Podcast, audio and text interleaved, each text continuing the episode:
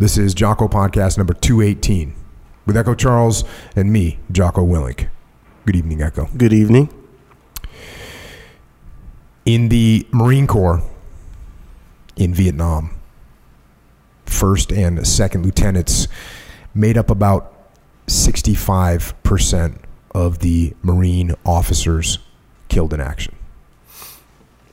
Now, if you if you add captains, Marine Corps captains, O threes onto that, you get to about eighty-five percent of all Marine officers killed in Vietnam were in these, these relatively junior ranking officers. These were the platoon and company commanders. And if you go to nineteen sixty-eight, nineteen sixty-eight was the year with the highest number of Americans killed in action in Vietnam. sixteen thousand eight hundred ninety-nine.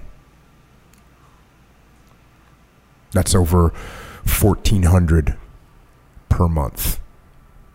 fourteen hundred per month killed in action.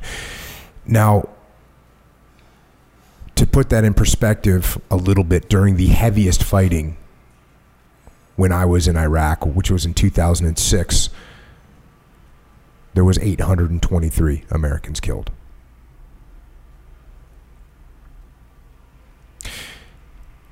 Now, obviously, every single loss is a is a tragedy.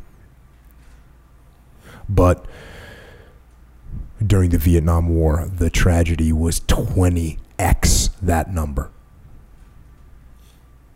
twenty times more people killed in nineteen sixty-eight in Vietnam than there were in Iraq in two thousand six. That is just a, it's just a different level.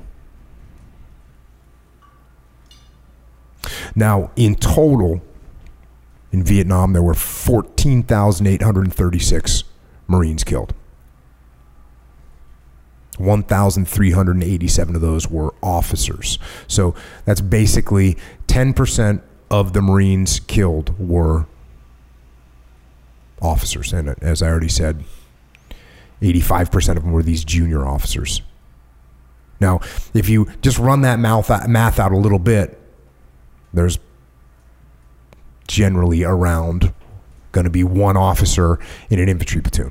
And there's going to be around forty guys, which means that these officers make up for about two point five percent of Marines.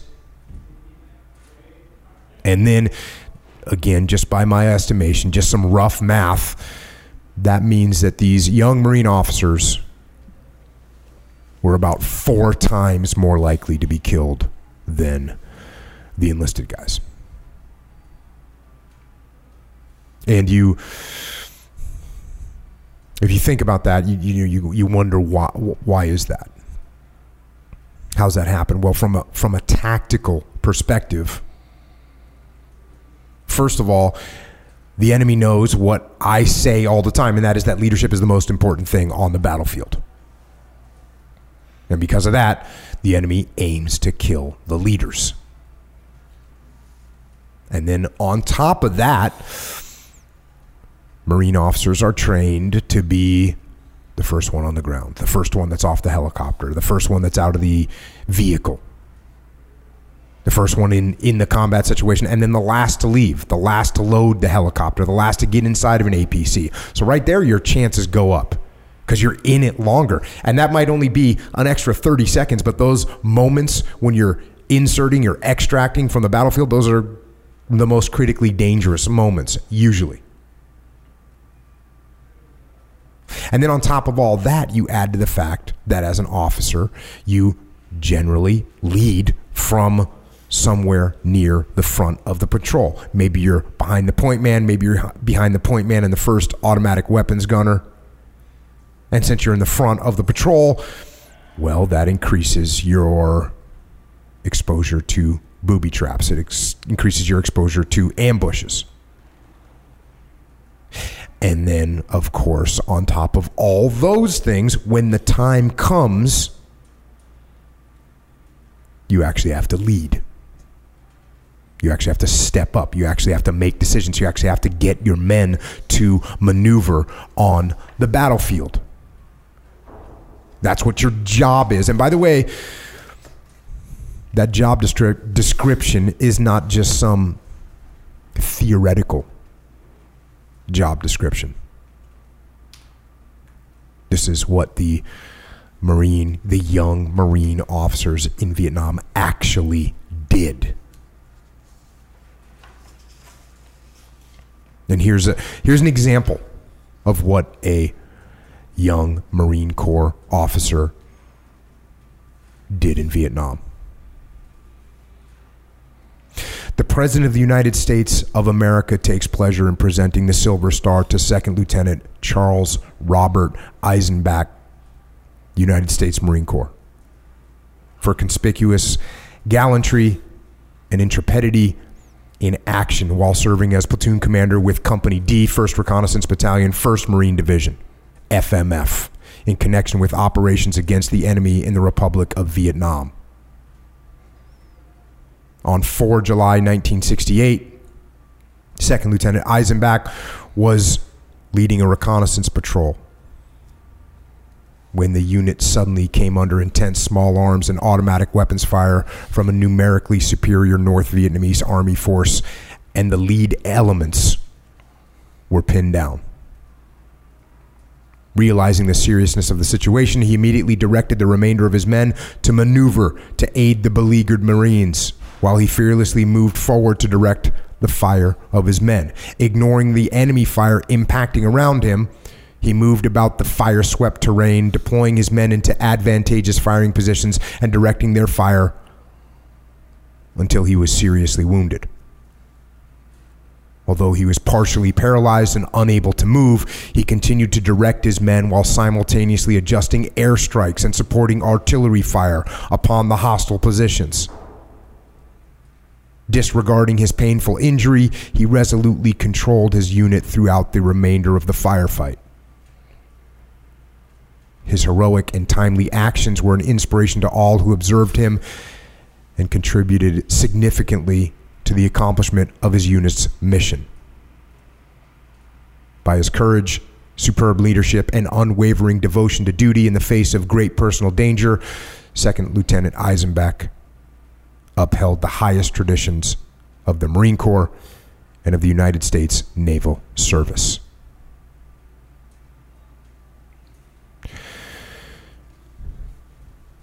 Now, when you hear an award write up like that, you kind of have to ask yourself, who who are these men? Where did these men come from?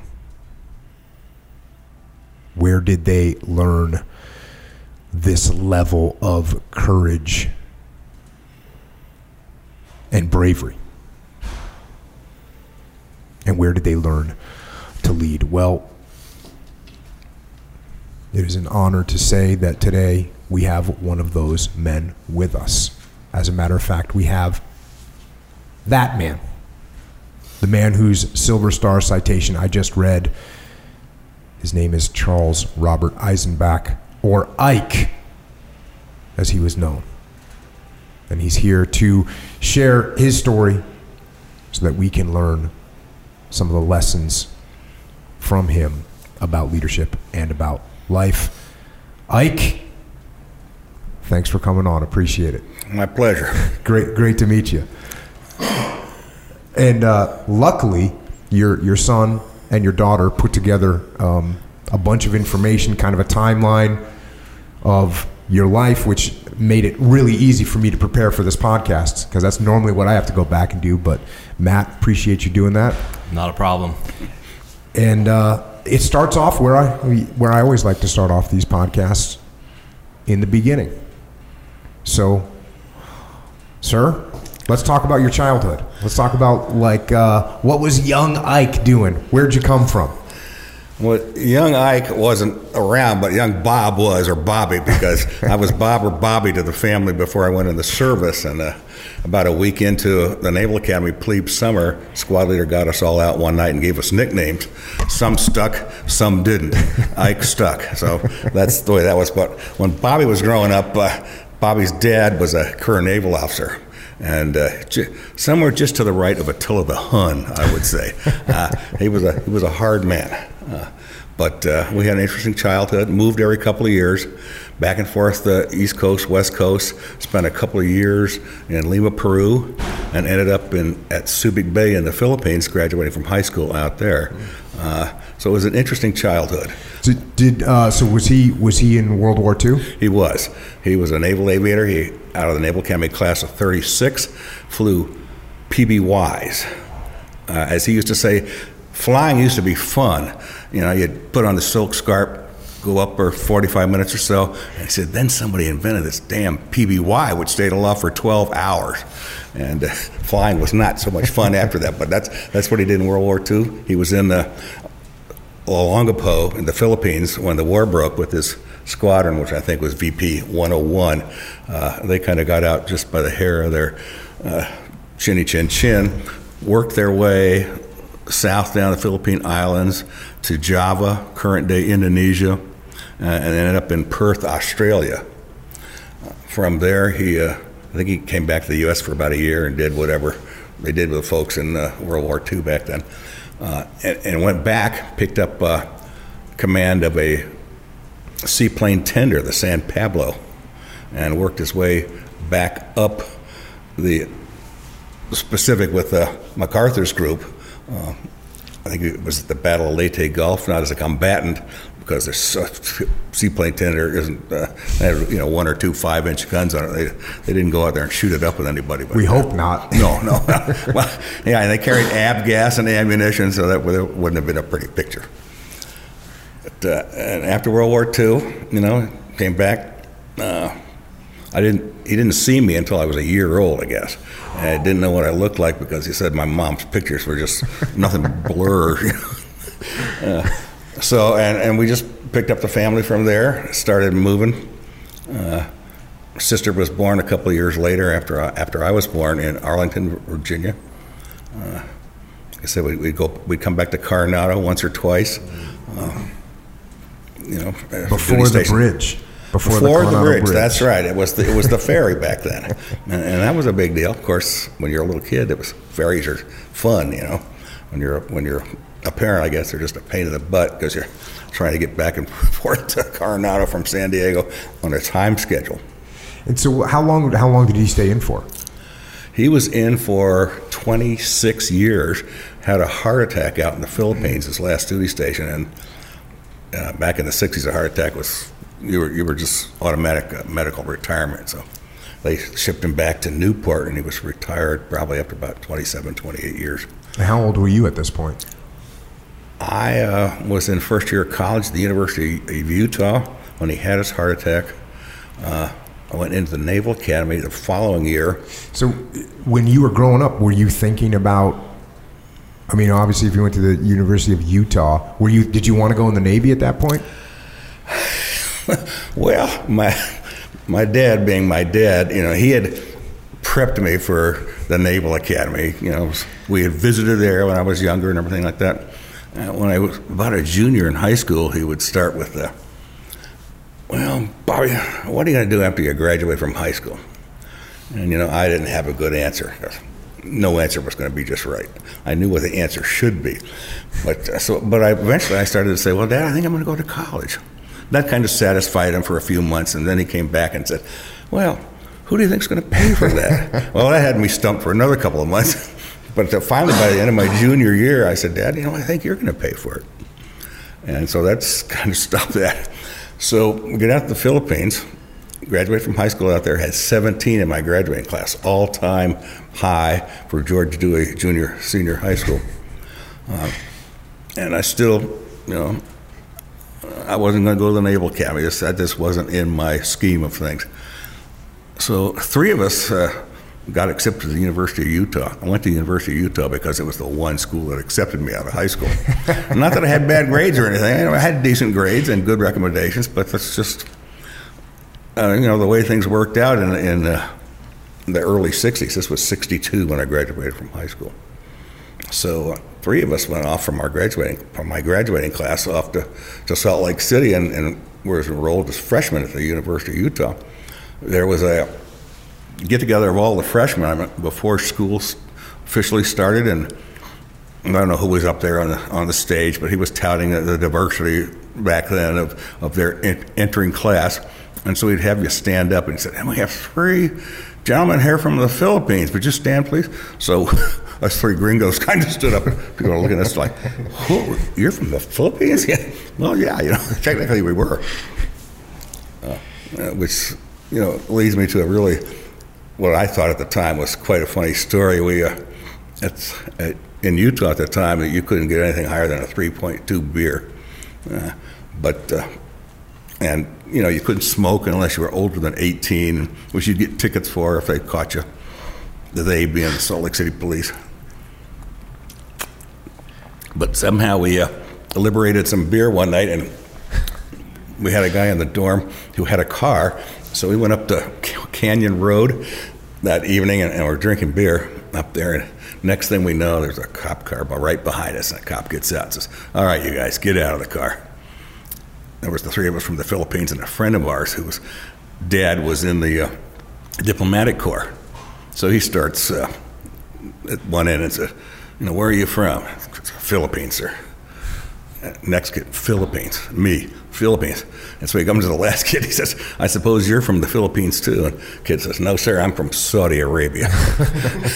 So he said, you know, guys, if you go about half a mile up the road, we don't go that far up there. So meanwhile, we had dumped the beer and everything. So, you know, that was, that was just, uh, that was the deal in Salt Lake City. And then at what point did you start thinking, I'm going to go to the Naval Academy instead of continuing with your career at the University of Utah? My career at the University of Utah was fading fast, shall we say. I had joined N R O T C and really enjoyed that, but the, the rest of academics uh, really, you know, weren't my forte. Uh, about Christmas time, uh, my parents were back in, in Newport, Rhode Island, so I caught a train back to there for Christmas, and And that's when uh, my dad and I had some serious talks about, you know, what I was going to do. And I said, well, okay. I promised him, I had to promise him uh, that I would apply to the Naval Academy. And, and I wasn't, you know, that keen on it, but, you know, I got to keep Dad happy. Uh, happy Dad, and he kept that fifty dollars a month spending money coming, which typically was spent long before it arrived. So I applied to the Naval Academy, took the S A T one weekend, and uh, did surprisingly well. And uh, a couple of months later, I get this little envelope in the mail, and I'm thinking, you know, gosh. Well, actually, it was a packet, I guess. It wasn't really just an envelope. And I was thinking, I was afraid to open it. My roommate said, you know, if it was going to be, a re- if it's a rejection letter, it's probably just a simple letter. And he said, you get a packet, they're probably gonna, you're probably in. So sure enough, I opened it up, and I'd been accepted.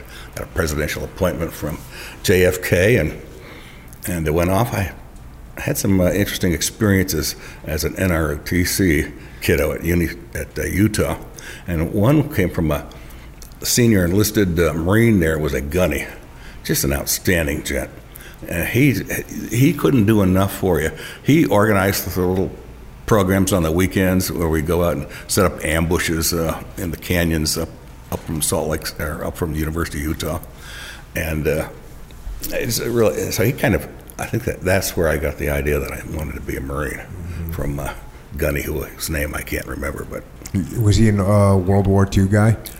I don't think so. I think he was more of a Korean guy. Oh, okay, uh, you know, uh, just outstanding. He couldn't do enough for you, and uh, he, in my speech class, I had to give a a, a speech that used a a prop, and uh, so we had just had a class on the Thompson submachine gun. Now, you can't imagine doing that. You couldn't do this today.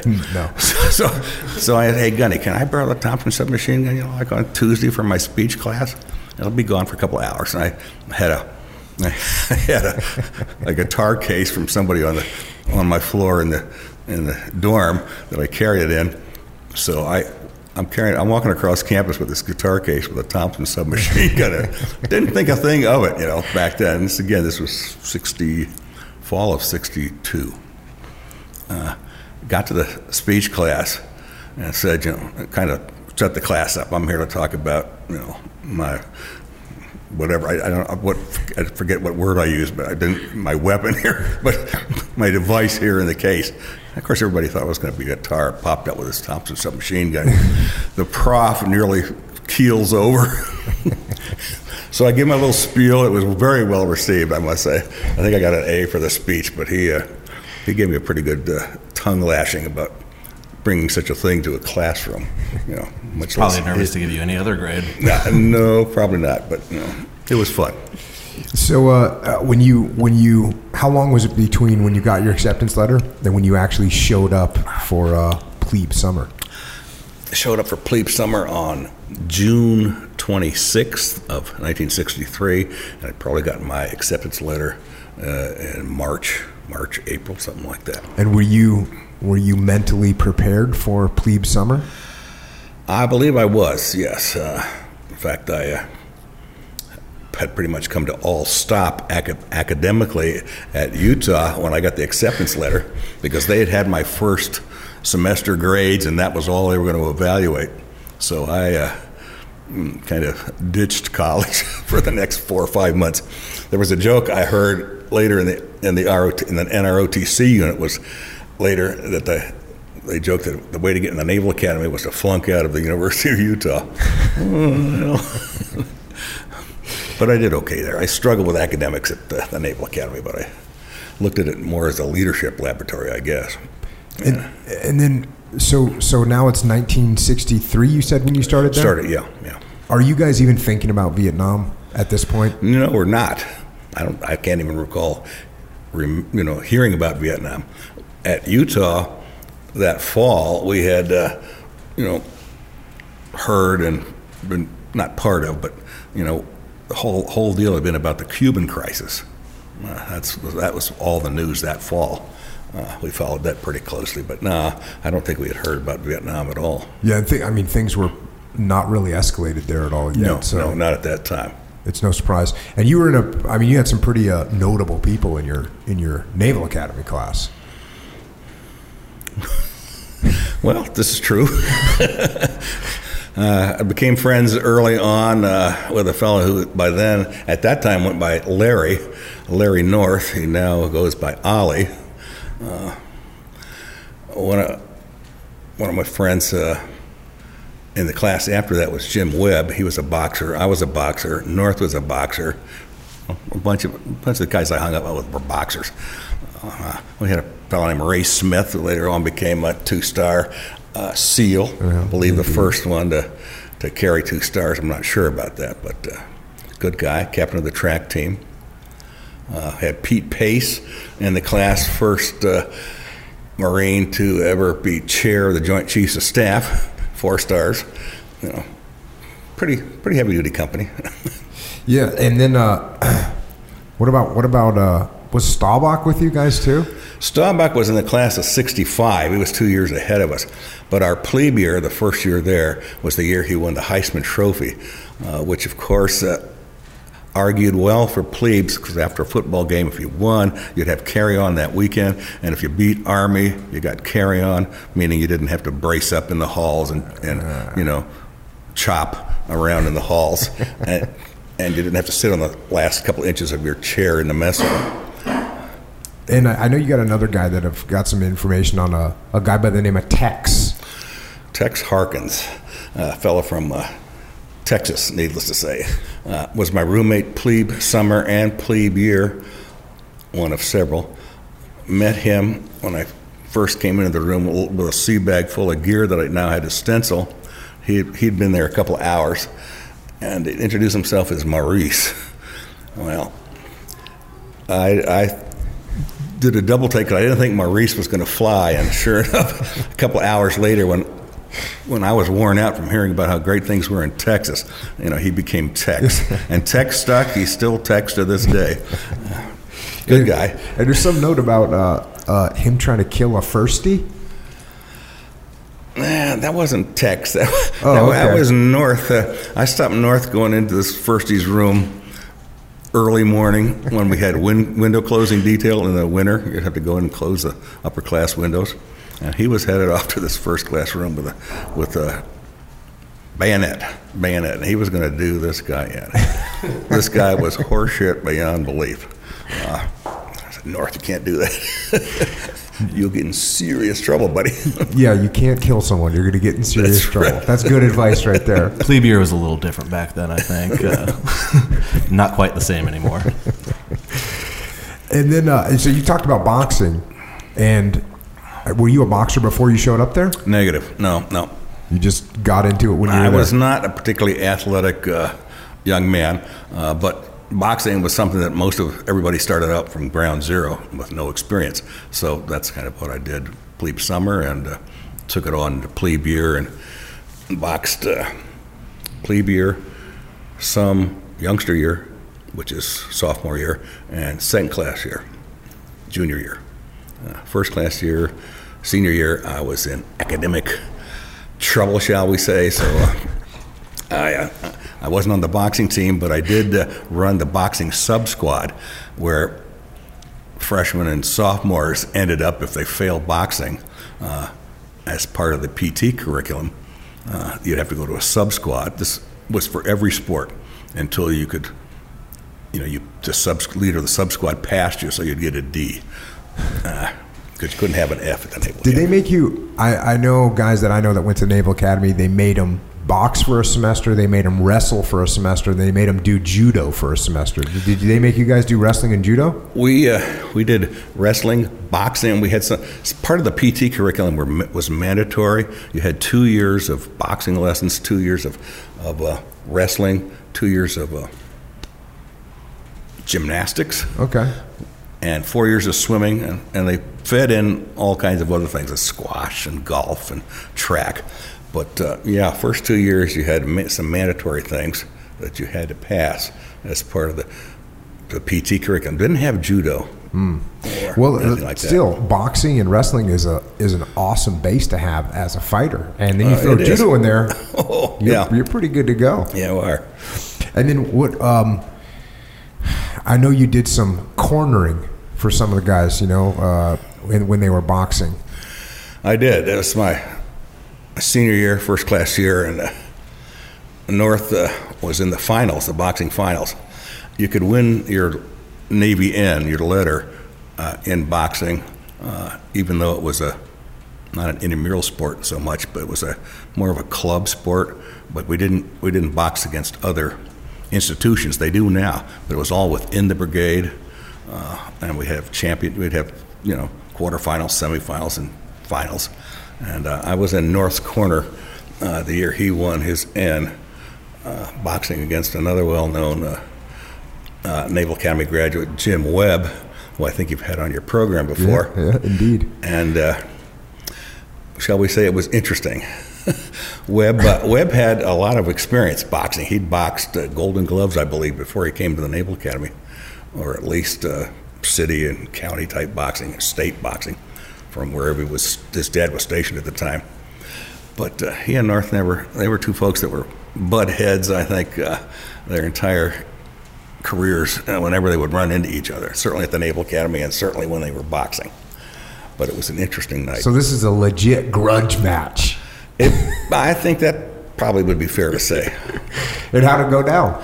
Uh, North won, much to everybody's surprise. North was the was the street fighter, and uh, Webb was a more polished boxer. Yeah, that's. I mean, if you boxed, if you boxed certainly at the Golden Gloves level, even at like the county level, you're a, you're a really good oh, boxer. Yeah, yeah, yeah, yeah.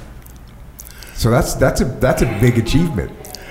Well, that uh, somehow there's been, uh, you know, people have looked backwards, and it, that always comes up when you start talking about North and or Webb. You know, was was the, the boxing match. Uh, everybody knew it was a. Did it did it go the distance? Thing. It did. The distance being only three rounds, you know, back then. Yeah. Are they two minute rounds or three minute rounds? Because sometimes they have amateurs box uh, two um, minute rounds. I think they were two minute rounds. Yeah, they were. They were so three. Six minutes of fury. Boy, I tell you. Yeah. and I know wrestling can wipe you out in uh, you know five six minutes, but we were we were spent when you know at the end of a boxing match you were spent because all you could do to pull yourself out of the out of the ring. And what did you what, like for for boxing for you, since you were new to boxing and you weren't much of an athlete before? What do you think you took away from boxing? Well, uh, don't quit. I I went to the uh, semifinals uh, my junior year. Got knocked out of the ring by that guy, by my, my opponent. Got back up, got back in the ring, took the standing eight count, and finished the fight. And uh, I know I met a Marine officer a year later when I was, you know, on service selection night when I was able to select the Marine Corps, and he said, "Gutsiest thing I've ever seen." Well, thank you, sir. But uh, you know, I learned you don't quit. It ain't over until it's over. You know. Uh, And it was over that night for me. But and you mentioned from the gunny that uh, you worked with at the University of Utah that you were thinking Marine Corps when you showed up at the Naval Academy. Was that was that did that did you stick with that the whole time? I did. You know, uh, my dad being career Navy, uh, I knew I would I could never fill his footsteps, uh, and he he was perplexed why I would want to go Marine Corps. Uh, he he asked me straight out one time. I think it was a, a first year, a senior. He said, Uh, Bobby, what is it that the uh, Marine Corps second lieutenant has that a Navy ensign doesn't have? You know, they got three hot meals a day, a nice bed with sheets to sleep in. So what what is that Marine Corps second lieutenant got that a Navy ensign doesn't have? I looked at him and said, yeah, I think it's respect. Ooh. Shots fired. Shut, shut the old man down. Wow. Yeah, that's, that's definitely... Uh, that's definitely shots fired yeah. for sure. And uh, my grandpa was not somebody you would probably want to say that to.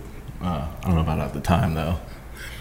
Well, he was not the nicest guy. uh, he uh, he just was, uh, like I said, a little to the right of Attila the Hun.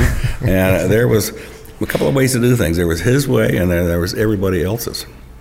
Uh, he he took me out for dinner before I, you know, got on the train to head off from the Naval Academy from uh, from uh, Providence, Rhode Island, where I could catch the train back then. And he said, he told me, he said, Bobby, you graduate from the Naval Academy and I'll buy you the car of your choice. Oh, thank you, Dad. Four years later, I'm getting close to graduation. I said, Dad, you remember when I when, when I when I left for the Naval Academy, you told me you'd buy me the car of my choice if I graduated? He looked at me and said, did you get it in writing? um, no. And as you, as the other thing that's unfolding is, it's in nineteen sixty-three when you show up there. Hey, I'm going to be a Marine, but you, there's no war going on. Now we fast forward. It's nineteen, well, nineteen sixty-seven. Yeah. And Vietnam is now. I mean, Vietnam really started to escalate in like nineteen sixty-five, nineteen sixty-six, even more, nineteen sixty-seven. I mean, you guys now know in the Marine Corps what you're signing up for. There's no mystery. Oh, no, no, no. We knew precisely what we were signing up for. Uh, there was a, a board. I, th- I think this has been referenced uh, in other places uh, in books and articles, a board of, you know, those who've gone before us, those who've died. And it was starting to fill up with, uh, you know, pictures and names from Vietnam. So, yeah, we understood that. Uh, but, you know, having, I'm sure, been in combat yourself, that uh, as you know, you, it's not going to happen to you. Yeah. Maybe the guy on the left or the right, but not you. You're, you're bulletproof, at least in your own mind. Uh, and so, you know, you worried about maybe getting maimed. In fact, I don't think we even worried about that. You worried about possibly getting killed, but then, hey, there's nothing after that. You know, your, your worries are done. You know, and, and, and then your family picks up on it. Uh, or you thought you might get a little, you know, flea flicker, flea, flea flicker wound or something like that and get a Purple Heart, but you never figured, you know, you might come back without limbs uh, or otherwise, you know, markedly impaired. That just never entered your mind. I'm sure if it did, you would have been useless uh, to your unit. Yeah. The uh, the guys that are all all going for the Marine option at the Academy, it's competitive, right? It's like it's hard to get that. Is it hard to get that Marine option coming out of the Academy? Uh, well. I'm not. I can't speak for today because today they'll have like two hundred fifty, you know, guys and gals going to the Marine Corps. In uh, my day and in the years in the sixties and before, there was a certain percentage of a class that could go Marine Corps. We had uh, some just about nine hundred guys in my class, and we had eighty-six slots, and they were divided in half from the. They took half from the upper uh, half of the class grade-wise, and half from the lower.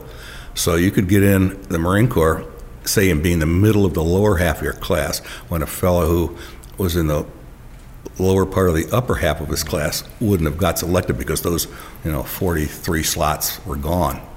And I got slot eighty-six when, when, when I went down for service selection night. Uh, I was sweating bullets, but uh, but I got it. In fact, a good friend of mine who was a couple of numbers behind me offered me two grand for my spot if I would give it up, and so because he wanted to go Marine Corps, and I knew how much he wanted to go to Marine Corps. I said, you know, I, I can't do that. You, you know that. He said, yeah, I know that. But uh, it was competitive in that respect. It was, you know, academics played a lot, a big part in it. Yeah, the, the, the Marine Corps does that um, with the way they give your jobs in the Marine Corps too, like coming out of the basic school. Uh, I know, like they take like the class and break it up into thirds, and like the first, you you pick your job, mm-hmm. so you could be the number one guy, and you might, you, or you if you get the number one guy, you can get your job, but you might be the top of the next third down, and you get your selection, then the top of the last third, and you get your selection. So it's a, it's it's a way that they distribute the people so that right. not every single. The, the the top of the class goes, everyone's goes infantry, and the whatever right, right. job is at the bottom, we get a bunch of people that weren't the highest performers. Right, right, exactly. The Marine Corps is smart. It's about the Marine Corps, the Marine Corps.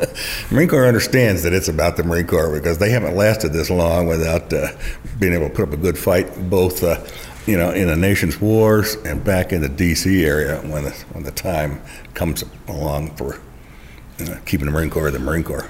And now is, the, as, is your dad talking to you any more about looking at you and saying, hey, son, there's a war going on? And he's, you know, obviously being in the Navy in World War Two, he knows exactly what the Marine Corps does. And yeah. he's is he having any more talks to you and saying, hey, you might want to think about this a little bit more? No, not a one. You know, he he kind of respected my decision, I guess, and uh, just, you know, let me go with it. Like I say, he's an interesting person. I got back to Bethesda after I was shot. I spent twelve months in Bethesda. He came to see me once, which for him was probably enough. And actually for me it was enough too. uh, but I, you know, I later on found out that, uh, you know, he obviously was affected, you know, by, by my being wounded. Uh, I kind of joked at him one day. One day we were out, you know, barbecuing some hot dogs or something. And I said, Dad, you almost collected on, on my life insurance. He said, what are you talking about, Bobby? I said, well, Dad, you know, you almost got that ten, ser- ten grand of, you know, servicemen's group life insurance uh, from from from my demise in Vietnam. I said, don't talk like that. That was it. No. That's so, that's that's the affection you got that's from the old the, man. That was the, yeah, that was the understanding and the compassion that I, I got from Dad. So you get done with you get done with the Naval Academy, you graduate, um, and now you're going to the basic school. Right, right. Do you remember what uh, rank you were at the academy? Like what? How close to the bottom were you? Oh, I think I was. Uh, since on service selection night, went down in groups of fifty, which is why I was sweating getting a place in the Marine Corps because you know they could have all been gone by the time I got down there in the last group of fifty. Because I was in the last group of fifty. Oh, there you go. So, answers that question. You weren't anchor man, so you didn't. No, I you wasn't. Didn't, you didn't collect any money. I didn't get the dollar from everybody, but. Uh, oh, is that what the last happens with the last that's guy? That's right. Allegedly, man, you know. I've never confirmed, but the last person in the class gets a dollar from, from every classmate. Else, yeah. Well, so you can walk off with you know six, seven, eight, nine hundred bucks. the, the spot of distinction, I guess. Or or not. Well, we were. You still graduated. So I guess at that point it doesn't matter. And you got paid. So. My my class, we were kind of put out by, because our anchor man was a, a foreign national, I think from a country that didn't even have a Navy. So we were like, do we really want to fork over this buck for, for this guy? And of course we did, because that was just, that's a tradition. It's always been that way. So uh, you show up at T B S, and now it's nineteen sixty-eight? No, no. Graduated in June of June seventh of sixty-seven, and I put in for the first basic school class that was forming, which is a first of July. That was the the uh, beginning of the fiscal year back then, July first. So uh, you know, I had a few weeks at home. Boom, right back down to to Quantico to start uh, the basic school. Okay, so you started in the summer, sometime oh, in yeah, the summer of yeah, yeah. sixty-seven, right? And in what? How well did the Naval Academy prepare you for the basic school? I think pretty well. Uh, of course, we, we didn't ever get into the tactical side of things at the Naval Academy for, for the Marine Corps, but uh, you know, you were in good shape. You obviously could wear your uniform, whichever it was, a Marine Corps or Navy uniform, well, because you've been doing it for the past four years. Uh, and I had gone to jump school between on my summer leave between junior and senior year, and you know, the physical requirements for that were pretty demanding. You know, we got down to Fort Benning in August after cruise, and man, that baby is hot. That red clay in Georgia reflects that heat up, and you sweat. They saw those midshipmen coming. uh, and of course, you know, we we were we'd we'd uh, be running around with Navy cheers, and any cadre fella, you know, a staff sergeant or something, could pop up and, you know, halt us and drop us for push-ups and everything, which, which we loved. Uh, I don't think there were any U D T or SEAL groups going through when we went through, but they just ate the program up, you know. Yeah. Needless to say. I, I, yeah, I went. To, I was one of the. Eventually, SEALs stopped going to airborne school at Fort Benning, Georgia, and started running it in-house. Okay. But yeah, I, I was lucky enough to go to airborne school, and and yes, the. The instructors down there definitely appreciated our presence and let us know that. Sure they did. And it's it's ridiculous too, because we're coming out of, you know, BUDS, right? Literally a week or whatever. You know, we travel yeah. across country, we show up there, so we're in really good shape. So there was really nothing good that they could do to us exactly. that would hurt us, and we just would. And of course, that encouraged guys to be, you know, wise asses, and you know, you, I'm going to make you do push-ups. You can't make me do enough push-ups. So there's that that whole thing going. And uh, and now now that you're at T B S though, well, now you know exactly what's going to happen. You know you're going to go to Vietnam. Right, regardless of your M O S that you came out with. Of course, I wanted to be an oh three, and most of my friends did too. Oh yeah, that's a good point. So it's not actually guaranteed. So I'm I'm thinking you still have to do a, a service selection inside or inside whatever, a job selection Corps. inside e- the Marine Corps. Exactly, exactly. You put in for your top three, and, and you hope you get number one, of course, and... And most guys did. Uh, you're pretty savvy about your capabilities and your, you know, likes and dislikes by the time uh, you get to T B S, I think, regardless of where you come from. You know, we had a lot of recent R O T C grads, some recent O C S grads, and the Naval Academy grads, and you couldn't distinguish who came from what mm-hmm. pipeline. Mm-hmm. You know, we were all pretty motivated folks back then. And... uh The, I'm sure all the instructors must have been guys that were coming off of tours in Vietnam. They were just back from their tours in Vietnam, and they were all captains or above. Yeah, very sharp guys. They didn't they didn't pick uh, slackers, you know, to be uh, instructors at T B S. So, and how, I mean, compared to the Naval Academy, was it just a totally different vibe of seriousness because they know what exactly what they're preparing you guys for? It sure was. Uh, you know, you're you're out on problems. Uh, Daytime problems, nighttime problems, uh, didn't matter when they ended. You know, if you got back and, and turned in any gear you checked out at three a.m. in the morning, you're still up, you know, at oh dark thirty the next morning. Uh, you didn't do that at the Naval Academy. You know, you had study hour and stuff like that. But uh, no, there was a definitely heightened level of serious, seriousness at the basic school. Again, all the instructors were giving you straight poop, you know, because they had just come back from there or recently back. My uh, platoon commander, we had a platoon of about fifty guys. He was a, a captain, two Silver Stars, you know, well decorated, big guy. You know, they don't take, uh, again, I, Marine Corps looks at you all kinds of ways. They uh, look at how you did at basic school, uh, your height uh, versus, versus your weight, uh, some other, fa- obviously other factors before they assign you someplace. Like if you're, if you think you want to get to, to eighth and I, Uh, and be part of that uh, in Washington, D C, you know, you've got to be like six feet or higher and taller or whatever, because, you know, they're sending the cream of the, the cream of their crop, because you're, you know, you're representing the United States Marine Corps in front of the public on a regular basis, and rightfully so. You know, all the services do that. You know, the, the guards at Arlington uh, aren't, you know, four feet eight and sloppy. You know, they're all standing tall and looking good and very professional, needless to say. How hard was it to, uh, you know, when you when you started picking your job? Obviously, you said you wanted to be an infantry com- infantry platoon commander. Mm-hmm. How much competition was there for that? Well, did you have guys that were like, "Oh, I'm not doing that. Uh, I'm not doing that job. You can have it." Or was there was there competition for it? Um, I think there was only comp- there, we didn't feel competition. You know, obviously you had to do well on the O course and all the different evolutions, and you had to pass the P R T, and you know you had to do well in land navigation, daytime, nighttime, do well on the rifle range and pistol range. But that was that was just part of the competition of T B S. You were always competing with your, with your, what do you call them? Your classmates. Classmates, yeah, your classmates mm-hmm. at, at T B S. Oh. But uh, you know, a lot of guys wanted to go infantry, and obviously not everybody was going to go infantry. I don't know what the selection process was, but uh, uh, I had a good friend from the Naval Academy. Not really a good friend, but he. Uh, He was he was the kind of guy that would go around and say, "Are you going to go infantry too?" Also, meaning also, and of course you had no idea. You know, it depends on what the Marine Corps, uh, so what their selection process was, and whether you made it or not. And he ended up not getting uh, infantry, which was probably probably a good move for him and the Corps. Uh, is there any is there anything that you had struggles with when you were going through the basic school? Oh, other than maybe, you know, the O course or something like that. But that, that was just, a, you know, an eight-minute struggle.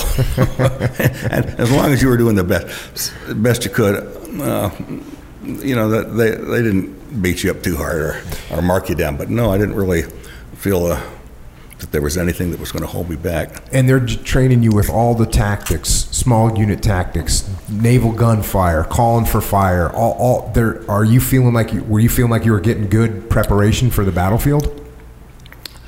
I did. Uh, what the what the basic school does is is it teach you everything you need to know as a company level officer. You know, from your time as a second lieutenant up to to uh, captain. Uh, after that, there's an, another school. There's I, I'm not sure what it's called, but uh, you know, for for senior captains and new majors. But uh, yeah, I felt well prepared. They had a, a a Vietnam village built up in Quantico, staffed, of course, by Vietnamese. Duh. And you know, you, you you practiced that. You you know, you you, you did helicopter operations. You did uh, you know walk-in insertions. You did land navigation, daytime and night, uh, which I'm sure you know is a, a different a horse of a different color. It is indeed.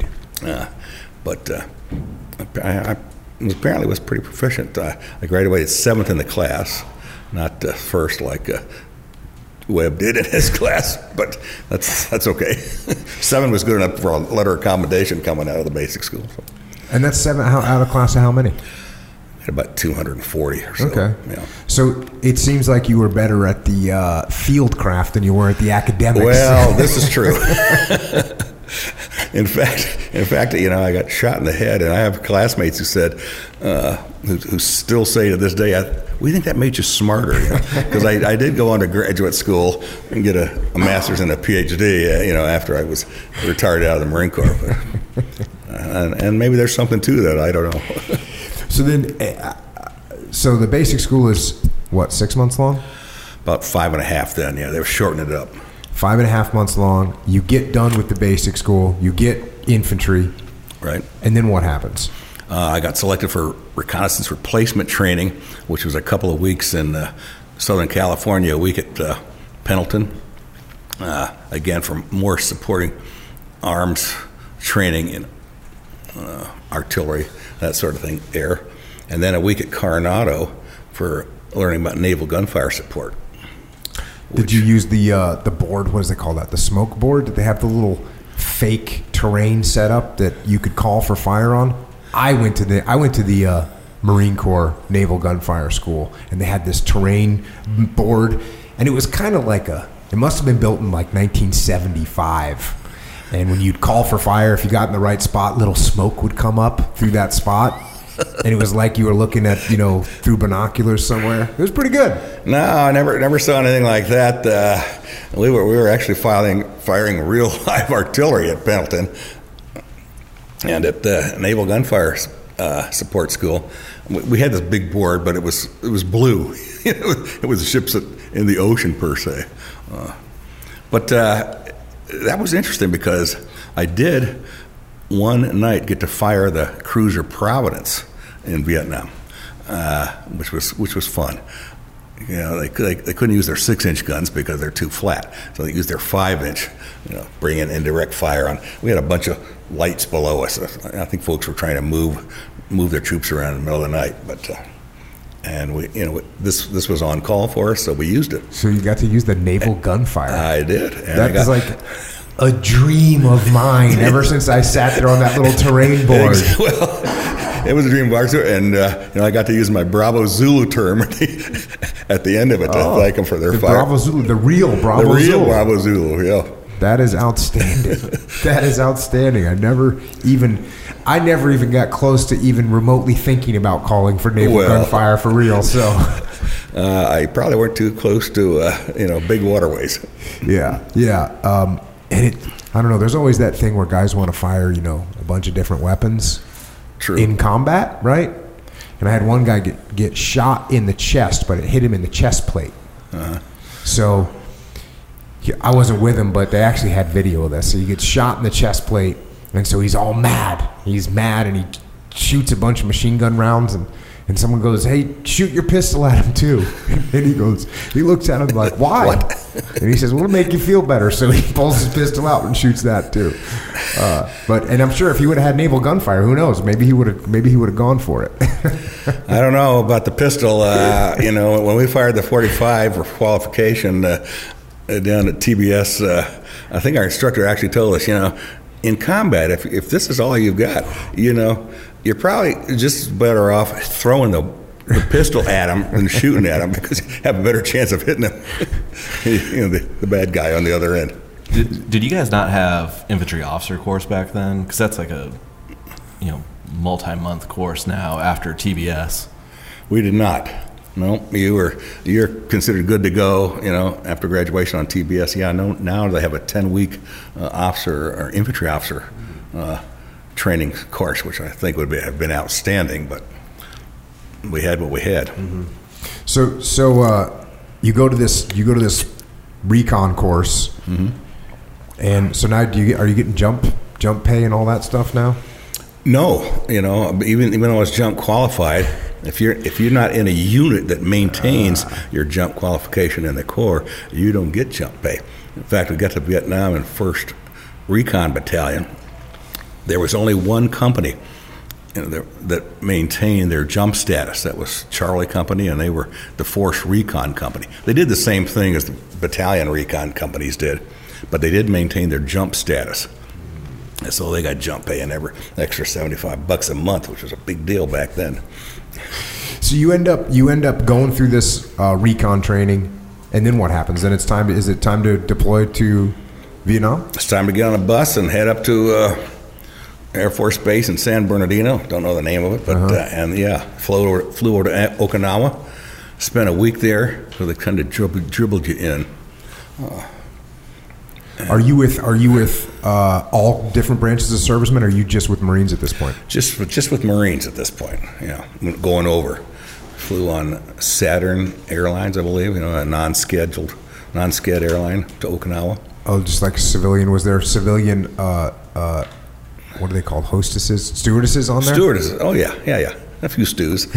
Flight attendants. Flight attendants. But uh, typically you wouldn't have uh, anything to do in Okinawa while you waited for your for your assignment to be flown into country. But uh, when I got to when we got to Okinawa, there was about five of us that were traveling together.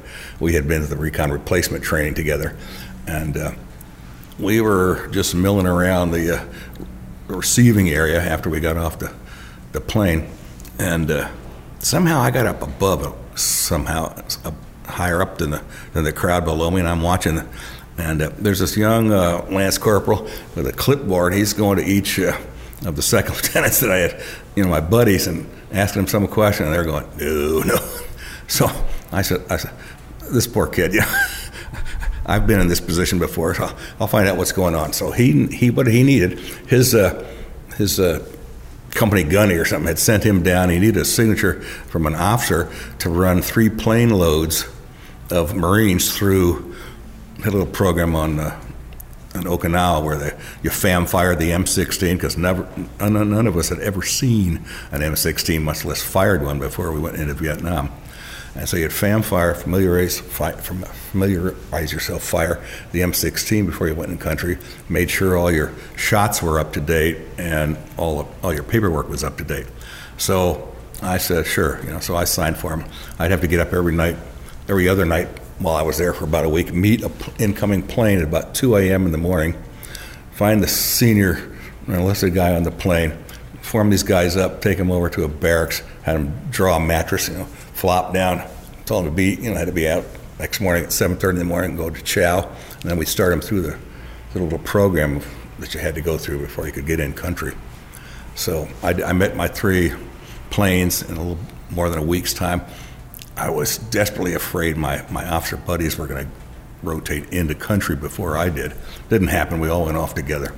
Uh, but anyway, it was an interesting week. What did you shoot in uh, the basic school, the M fourteen? M fourteen, you know. How did you feel about the M sixteen when you got it? I loved it. Lightweight, ammo's lightweight. Uh, unfortunately, most Marines in Vietnam f- found out they had pitted barrels. And sure enough, I had to trade mine in, you know, a month or two after I got there for a, one one that was a, a newer one with a good barrel in it. That's crazy. You guys didn't even get, get didn't even shoot that weapon no. until you got to Okinawa. That's right. And then was the other training course they were giving you like basic like pr- pr- preparation for Vietnam, jungle navigation or something like that, or in Okinawa? Yeah, no, you were just uh, you were just kind of on your own until you rotated in.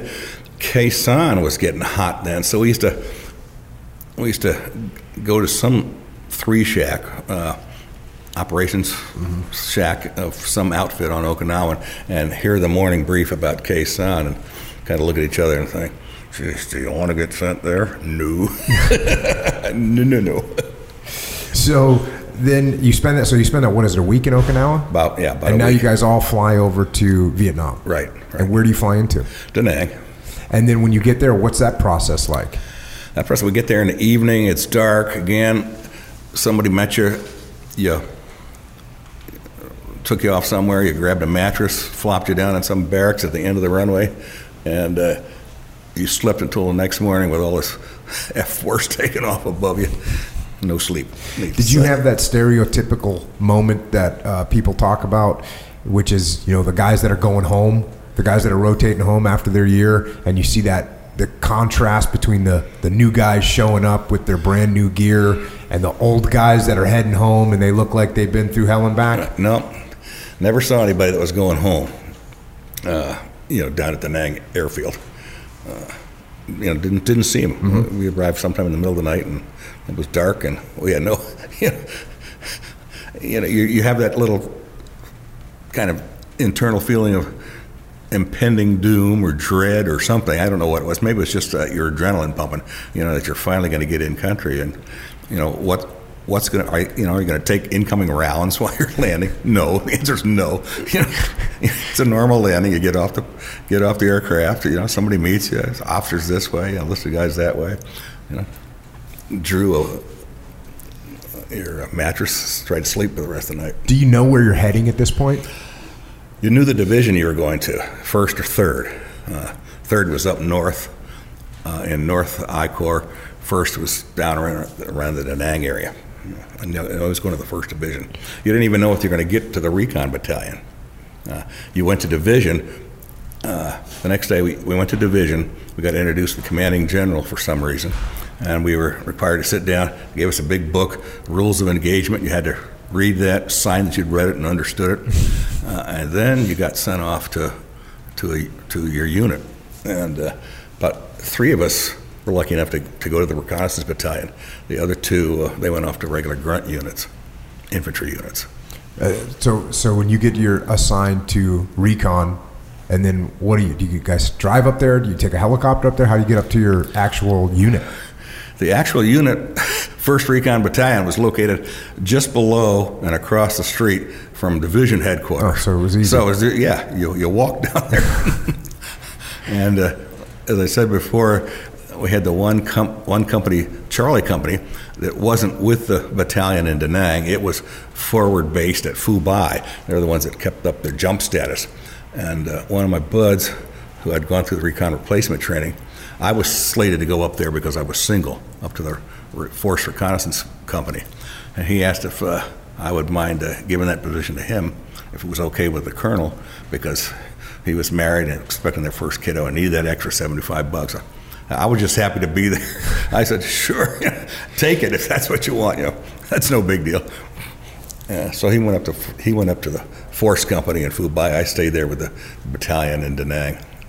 And then what was the uh, you know what was checking in like? I mean, you're showing up there, you're a new guy. These guys have been in country, and this is something that you know always surprised me about Vietnam is that you guys would rotate.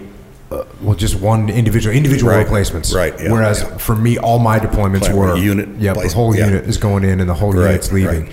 And and so that's got to be a it's got to be a weird thing showing up as a new guy, and there's a bunch of people that have been there for between I guess between two days and three hundred sixty whatever days. Right, you are. I mean, my my working premise when I got to Vietnam was that anybody who was there a day longer than I was, than I had been there, it was a day smarter about the situation, a day more experienced, and by God, I was going to listen to this person, you know. But uh, interesting enough, my platoon wasn't even there. They were aboard ship with the afloat battalion. You know, we all, the Marine Corps always kept a battalion afloat mm-hmm. uh, off the coast of Vietnam that could jump into an operation, you know, at a moment's notice, mm-hmm. give or take. And uh, they always had a, a reconnaissance platoon with them, and they apparently used them pretty much as point for the battalion, so that was not a plum job. But my uh, my platoon, with its outgoing platoon commander, was aboard ship, so I didn't see them for two weeks. I just I had nothing to do except I got tasked to sit on court martials, and you know, I had e- unit grades, quarterly grades, or something something like that were, were due. I had to go through all my guys' service record books and give them a grade for their performance over the last quarter, without knowing them, without having seen them. Uh, and they, this was going to be used for promotions. So I did the best I could. You know, I, I took, a, uh, in the service record book, uh, how long the guy had been in the Corps, in country, had, had he been wounded, uh, what was his level of education. You know, I assigned him a few points, and then, you know, like one to ten. And then uh, I added everybody's Uh, points up, and I had a, a grade to give him, and recommended the top three for promotion or something like that. It was crazy, but I had to do it. It's, it's what you did. We were just complimenting the, the brilliance of the Marine Corps, and then, then you got to tell a story like that. Then okay, so then did you eventually get flown out to the ship to be with them, or did they no, come back? No, they, they came back. They rotated back? They rotated back. They were just filthy dirty. I think they came right from the bush. Uh, and the lieutenant I got to talk to for about ten minutes because he was like overdue to, to rotate out of country. So he just he just wanted to get a shower, get on a uniform, and get back down to Da Nang and what, fly out. What pearls of wisdom did he give you in those ten minutes? He he told me uh, who the, who the best guys in the platoon were and who I think he thought I might want to keep my eye on, and that was about it. No, uh, no tactical advice no, on anything. No tactical advice on anything. No. Well, it's interesting. You know, I always say that leadership is the most important thing, and what he was trying to give you is a heads up on who's like who's the best guys, and from a leadership perspective, that's interesting. He just wanted out, and then he just wanted to get out. but but I was in a hooch, yeah, you know, with, with other lieutenants, second, first lieutenants who'd been there, you know, anywhere from maybe two months to four months, and they were filling me in on on on how. Play, operate how the deal operated. Was there anything that surprised you that you were heard, hearing from those guys? Anything that you know you said, "Oh, I didn't really expect that."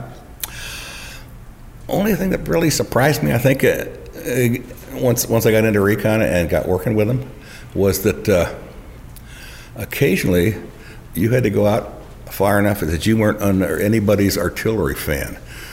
You know, you weren't under. The, Rarely were we under the one oh five fan, and the one fifty-five fan usually, and then there was Army one seventy-fives, which uh, were very scary things because uh, the, the the word was this, they could click out a they could you know bump out a click when they when they fired these things. They were big. We flew over them one time, and I looked at them. I swear they drooped. You know, one seventy-five artillery bases. They were huge. I swear they drooped. Uh, and then, if, of course, if you were out past the one seventy-five fan, you had nothing but air to call on, and that took about twenty minutes to get there. And pilots never really trusted uh, ground officers to, you know, mm-hmm. to bring them in correctly, so they'd always want to fly out an aerial observer, you know, in one of these little spit kit planes, you know, collar in the back, and I don't know what they were, O V tens, I think. Uh, but uh, that was kind of surprising, because, but uh, the artillery over there was fantastic, great, you know. Uh, they were on call twenty-four seven, obviously. Best thing I ever fired was Marine Corps self-propelled eight-inch. They were like a, looked like a big tank with an eight-inch, you know, fired an eight-inch shell.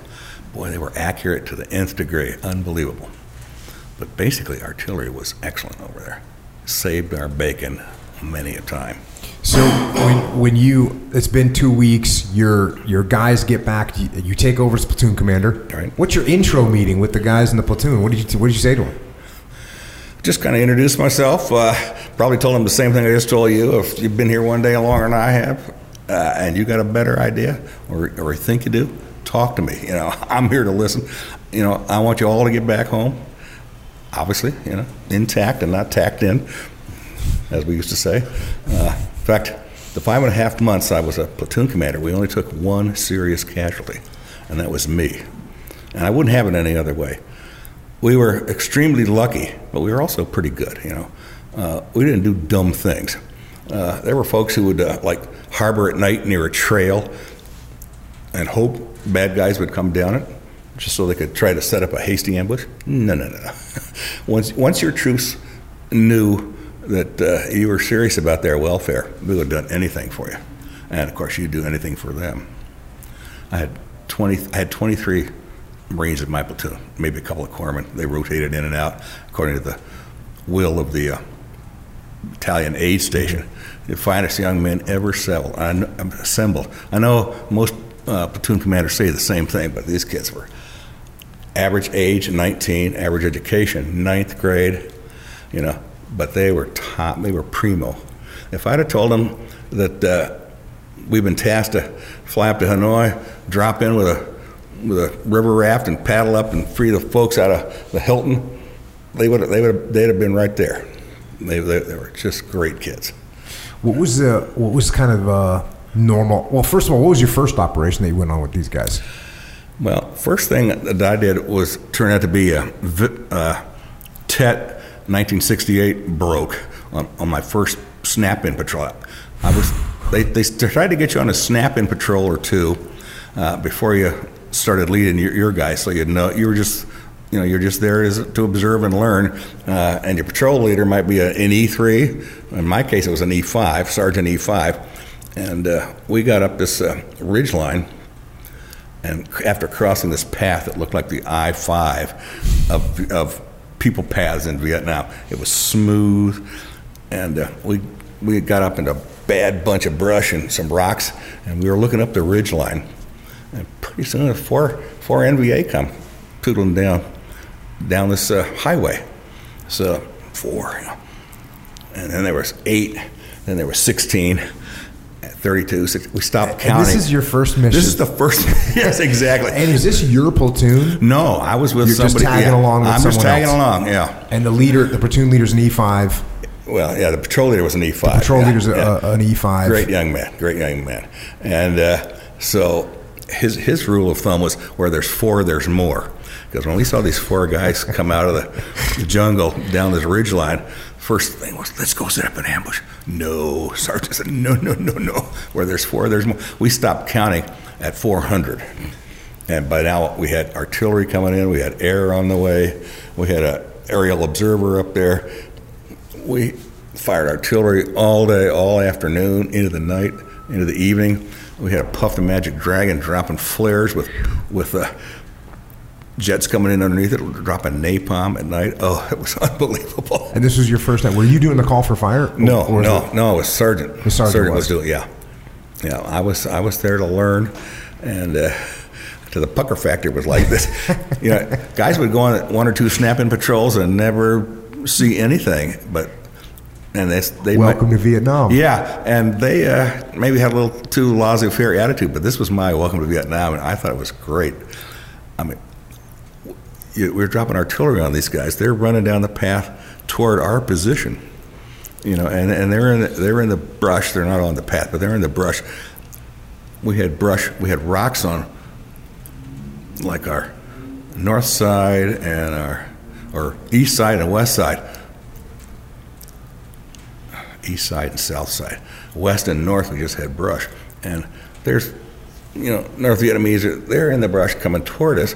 They're crying, they're screaming, you know, they're yelling for mom, whatever whatever you do if you're a North Vietnamese soldier. And uh, they were gonna, they were gonna run right into us. So Sergeant brings in artillery behind us, real close, you know, danger close. So we got shrapnel flying over our heads. Uh, And, of course, this this dissuades these bad guys from coming toward us.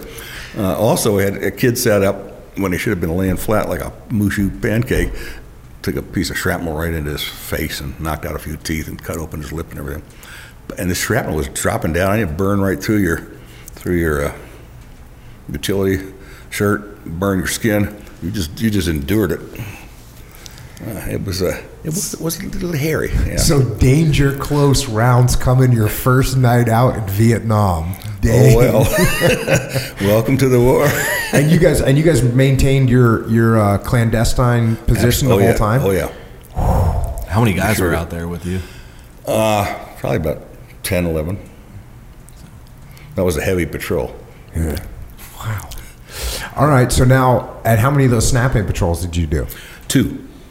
What was the next one like? Second, the next one was was even wasn't that interesting from a, a tactical point of view, but uh, it was going to be led by a lieutenant who had uh, got a little tanked up at the O Club the night before, hadn't given the patrol a patrol order, uh, so yes. we're down there waiting for on the L Z, waiting for, for the insert helicopters to get ready to take us off. Come down the hill was the battalion commander, Lieutenant Colonel. He uh, comes over to our patrol, points to the lieutenant, says, "Pack, get back up, pack your gear. You're going to the grunts." You know, boom, he was out. Colonel says to me and his uh, Lance Corporal, Assistant Patrol, "You think you guys can run the patrol?" "Yes, sir. No problem." So we did. It was great. But uh, you know, shit can this guy is just right there on the spot, and you could do that in, in recon. Uh, I had to do it once to one of my guys. Uh, What the guy do that raided you, firing him on the spot? Um, I had uh, my patrol was like cut in half. I led half. My platoon was cut in half. I led half of it. You know, anywhere from eight to ten guys, depending on who was not on R and R, who wasn't sick, uh, that sort of thing. And my platoon, I had a platoon sergeant, a uh, E six staff sergeant. He ran the other platoon. We flip flop about. Uh, About halfway through my tour, when I was about five, five and a half months, and uh, so, you know, my the guys that I led, we were our code name was uh, West Orange. We had an excellent uh, reputation in the battalion. They were fast day.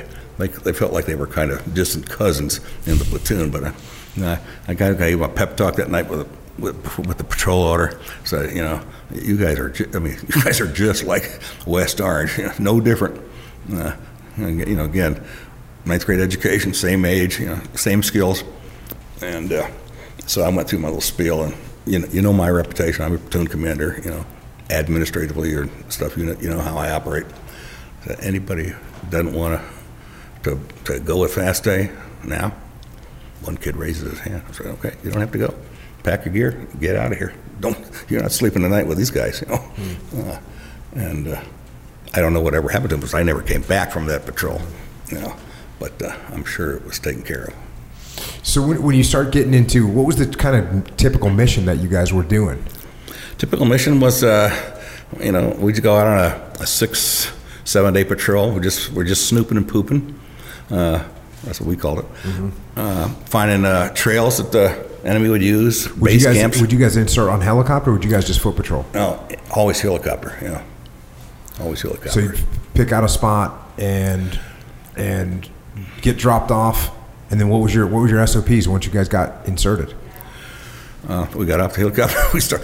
Hopefully, it was where, where the the uh, insert L Z was where, you know, uh, the operations officer or the operations shack said it was. Sometimes it wasn't there, but you know, the, that's why, you know, as a patrol leader, I first thing I did when I got on the helicopter was dump my gear, get out my little map, mm-hmm. and insert myself between the pilot and the co-pilot, because if you didn't know where you were when you started a patrol, you weren't going to know where you were for the next six, seven days. Would you guys insert in the daytime, in the nighttime, in the pre-dawn, in the dusk? When would you guys go in? We'd uh, go in in daytime. Uh, we'd be down in the L Z waiting, you know, by, by about eight o'clock in the morning. Birds would come in if they weren't being used for medevacs and stuff on some operation that was going on. About mid-morning, they'd go up and get a brief from the intelligence folks at First Recon. We'd be sitting around there, and they'd come back down from their brief. We'd uh, pop on the aircraft, and off we'd go. So like midday, you're getting inserted. Midday, yeah. That was pretty much probably about generally usual, yeah. You hit the, and then what? You hit the ground, and what would you guys do as soon as you hit the ground? What was your what was your uh, standard operating procedures? Our S O P was the D D and get out of that L Z as fast as we could. You know, nothing says uh, Marines are, are coming in here than a bunch of helicopters coming in to land. What would you be on, two two Hueys? No, we'd be on uh, two forty-sixes. Oh, okay. Yeah, yeah. Army had Hueys, you know, transport troops. Marine Corps didn't. Anytime in the Marine Corps, they probably had about sixty helicopters in Vietnam. On any given day, about half of them would be airworthy. Jeez. So we had Huey gunships. Hueys, I guess, uh, carry the brass around, but uh, they didn't, we didn't use them as troop transport. We were all forty-sixes. So... Big old forty-sixes. Big old noisy forty-sixes.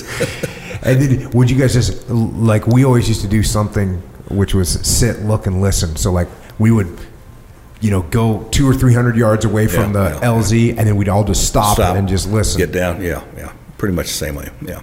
And then would you guys have different uh, areas where you were headed to specifically? We did. We had a patrol route that was pre-planned uh, and, a, and an extract point that was pre-planned. Now, patrols rarely went, you know, according to the pre-planning, mm-hmm. which the you know the operations shack did. You know, we, we didn't do that. We so they were actually telling you where, where you were yeah, going to go? Yeah, where we were going to go in at. But they had a recommended patrol route, which uh, we'd stick to if we could. Uh, couldn't all the time. And then we'd get out at this point where they had recommended. Yeah. Uh, and again, sometimes it would work, sometimes it wouldn't. What was the? How often would you guys uh, be contacted by the enemy? Uh, you know, it wasn't all that frequently, because mm-hmm. uh, you know we did we were good. We mm-hmm. we were we snooped and pooped with the best. Yeah, your, your purpose of being there was to not be right. Discovered. You know, in recon, your job wasn't to, you know, find them, fix them, and foxtrot them.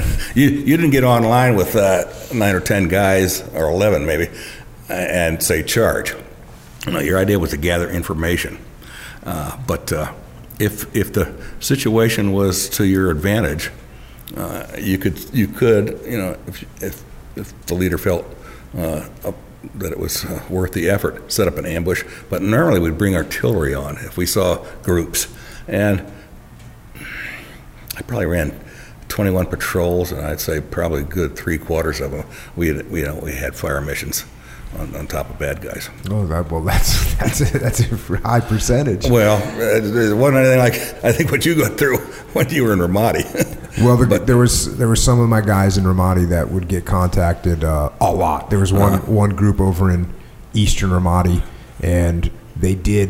I was I was actually briefing a uh, I was briefing the C G S O D F commander, who's a, the the colonel that was in charge of all special operations, and I said, you know, sir, the My my group that's a, you know six SEALs that are over in Eastern Ramadi, I said they've been uh, they've been in enemy contact twenty-three straight operations, and I'm not kidding. I didn't plan this for dramatic effect, but my intel officer who's running the tactical operations center comes walking in and says, "Hey, sir, just just want to let you know that the guys out east are in contact right now." And I looked at the colonel. I said, "Make that twenty-four missions in a row." So yeah, there, there was definitely some some hot. Hot areas, yeah. It was pretty much expected if you were going out in Ramadi that you were going to get in, in contact by the enemy, and I don't know what the percentage was, but it was, it was a vast.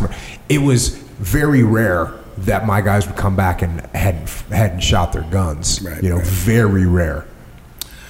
Yeah, but but seventy-five. But I also, what was interesting when I came home from that deployment and would talk to some of the Vietnam guys, depending on the platoon, depending on the SEAL platoon in Vietnam, there's guys that shot their weapons on a on a six-month deployment, shot their weapons three times, four times. Yeah. And there's other platoons in Vietnam where they shot their platoon, shot their weapons one hundred percent of the time when they went. Yeah. So it all depended on, and my first deployment to Iraq, I think I shot my gun. We got in like four or five firefights. So really not, not that big of a deal.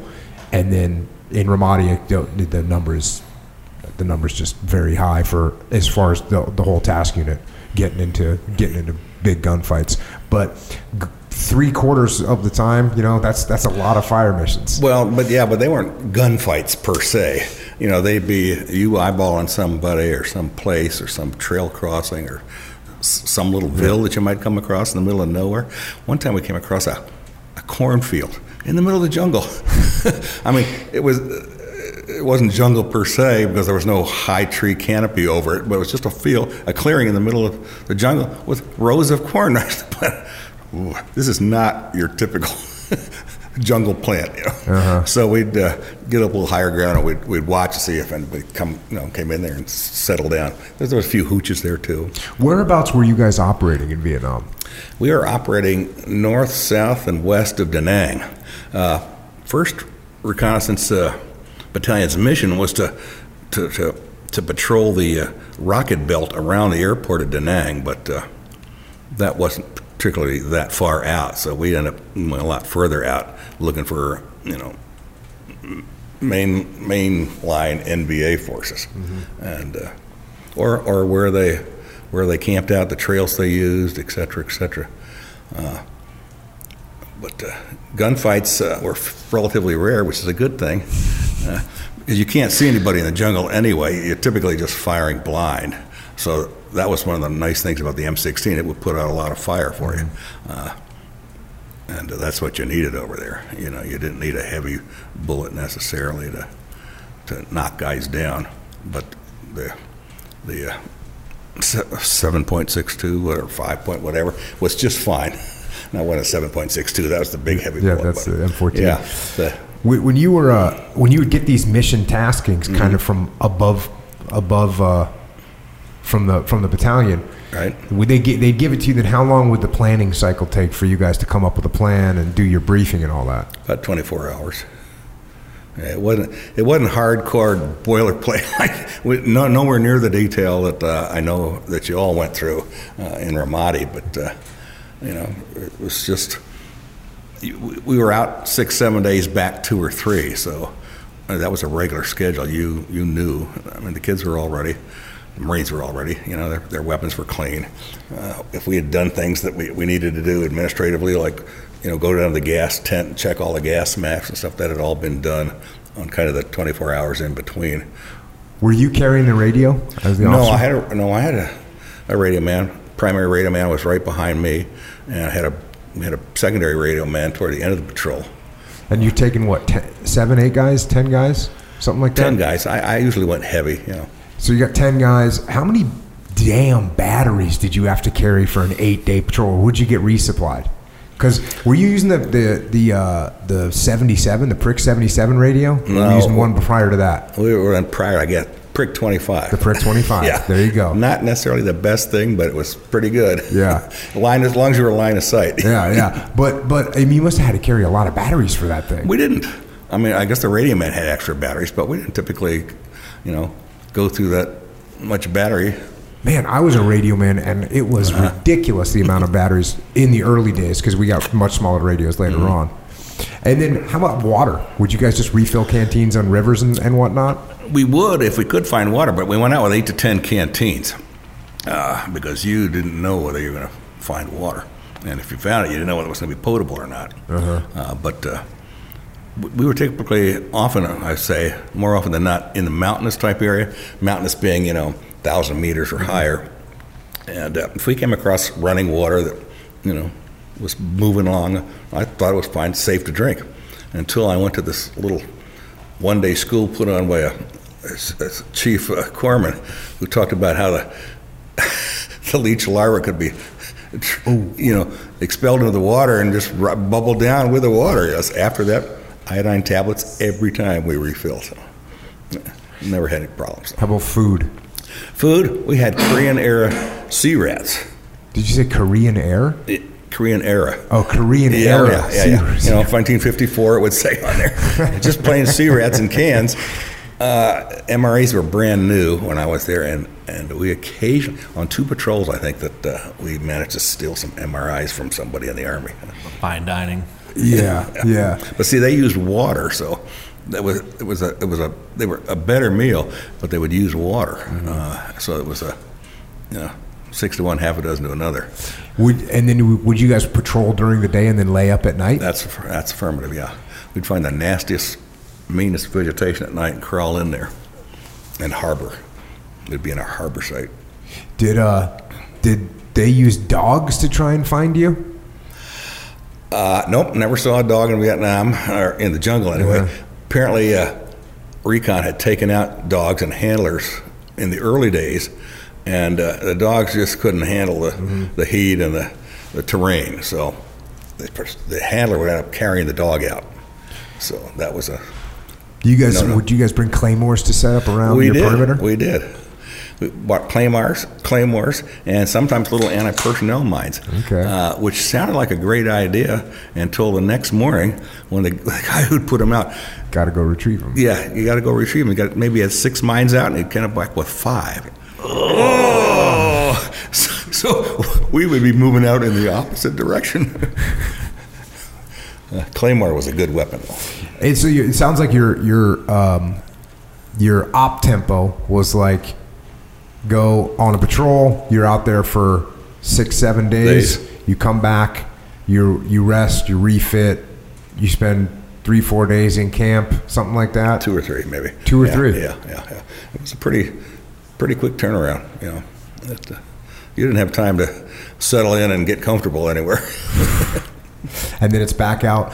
Were you guys just skinny as could be? We were. You know, I went over there weighing one hundred fifty pounds, one hundred fifty-five pounds, which was my weight at the Naval Academy. Came back, I was one hundred twenty-three when I got back. But part of that was the previous, like, nineteen days or something after I was shot till I got back in the States. Uh, I didn't eat too much. You know, I was being fed for one thing, and most of the time it was red Jello, and that wasn't real appealing. I, I couldn't look at red Jello for about five years after that. Did you? Uh, did you guys have any night vision at all? Like a starlight scope? Yeah, we had fixed positions that we would go to for sometimes long, as much as two weeks, and they were essentially high points, like a. a hill, eight hundred meter high hill, and they'd have a permanent radio. We have a permanent radio relay station on there, and, and patrols would just rotate there every couple of weeks to provide security for that guy, because he was up there for like three plus months. And uh, on those we would take, we had starlight, yeah, mm. and we'd watch the valleys and stuff below us. Uh, but uh, never, it, never used them that much, no. You know, going out in the field that much. You guys must have really been, I mean, you guys must have been really good and really efficient out in the field after doing it field op after field op after field op for six, seven, eight days every time. Did you feel like you guys were kind of part of the jungle at that point? Never never felt really part of the jungle, but I certainly got more uh, comfortable in it. Uh, one thing that you always had to be very careful about in, in the work that uh, Recon did was heat casualties. Mm-hmm. You know, you took a serious heat casualty. That's an emergency medevac, which is, again, you know, announcing to the whole world that there's Marines out here and one of them's, you know, down with a heat casualty. As a consequence, the days we were back in the area, uh, First Platoon Delta Company P T'd mm-hmm. every day. People thought we were crazy. I took my heat casualties on Freedom Hill Road, you know, running two and a half miles down, yeah. two and a half miles back, including myself, you know, stopping to barf. Never had a heat casualty in the five and a half months I led patrol. Something I was very proud of. Yeah, you got to carry enough water for that, though. Really, right? You know, you just had to ration yourself, you know. And, and each individual was. So you said eight canteens. You're bringing eight canteens of water. Eight to ten water. canteens of water. You bet. And that's going to last you eight days. Six or seven. Yeah. Six or seven. Unless we days. got extended.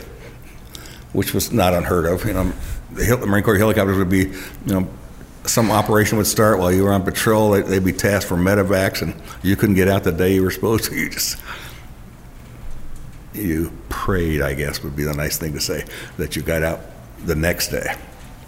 Because by then your food was exhausted, your water was either gone or real short.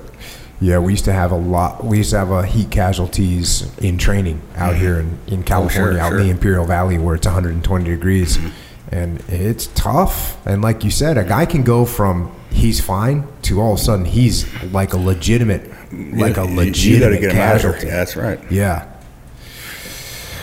that's right. Yeah. Um, let's go to f- July fourth, nineteen sixty-eight.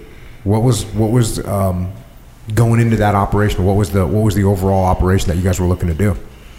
We were looking to find uh, an old L Z uh, in a place called Charlie Ridge. You said you had uh, neighborhoods and areas that were hotter than others in Ramadi. We had mm-hmm. the same thing, of course, in Vietnam.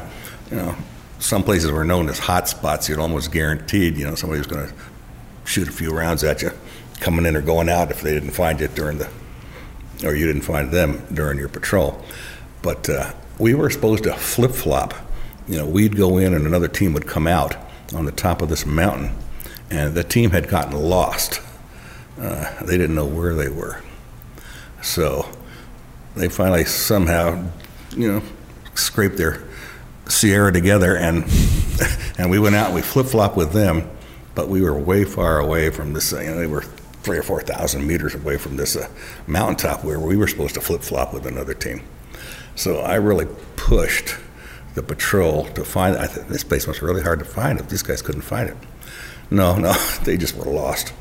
But we found that thing on the second day, an old, old fire base on the top of this mountain, you know, like three years of sea rats on the side of the mountain because we had N V A walking trail below us. They'd stop and have lunch there, eat old seas. I th- ham and lima beans, I think, su- supplied half the N V A in Vietnam because Marines just always pitched those things. Nobody ate. We call them ham and mothers. Nobody ate them. But uh, so we had a flip-flop. So I didn't want to get too far away from this L Z because I want another L Z within, you know, three, four clicks. So we were going to, you know, we harbored that night, moved off into the jungle outside the L Z, har- harbored that night, had some big rocks around us. Thought we were in a good position, and at night I would pre-plot fires, you know, artillery mm-hmm. uh, targets north, south, east, west around our position in case you had to call them in the middle of the night. You know, you didn't have to figure out what the, what's our six, you know, numbers here. No, these these targets were already plotted in. So we woke up the next morning, and we were just going to kind of lay low all day long in that area. It wasn't something you really wanted to do, but uh, you know, since we were scheduled to flip-flop. And, and battalion really wanted us to do that because it hadn't worked, you know, when we had gone in. We weren't, we should have gone in where we were going out. Uh, but they want, so they wanted to flip-flop. So I said, but we're just going to lay low for this day, and then we'll be out of here the next morning. Well, that morning, I guess some, you know, twelve-man N V A recon patrol walked uh, close aboard or came by close aboard. Uh, we never heard them. Just they either saw a flash of motion, must because we were eating breakfast, uh, or they heard us, which I don't think they did because we were super quiet. But all of a sudden, it just, you know, all this automatic fire opened up, and fortunately, it was over our heads, you know, because that's pretty typical. Happened in the jungle, mm-hmm. yeah, you shoot high. But uh, I had a big rock kind of behind me, so I'm getting guys uh, maneuvered around, starting to call the artillery in when. Uh, bullet apparently hits the rock behind me, comes back, hits me in the head from behind, goes forward. I'm boom, I'm down, and uh, I'm almost history. uh, next thing I know, my uh, corpsman is doing a pat down on me. Apparently the bullet had gone through my floppy cover and didn't knock it off, and it wasn't until he saw blood starting to run down the side of my face that he realized that the wound was up here, but because there was nothing visible, so he's doing a pat down, and I knew what that meant. I knew I'd been shot. And I knew he didn't know where it was. But uh, I never did figure out it was in my head or in the head. I concluded sometime that morning, because we were in it, we were on the ground for about another four hours before they tried to get us out, uh, that I had been bitten by a centipede. They had some nasty centipedes over there whose venom apparently attacked your central nervous system.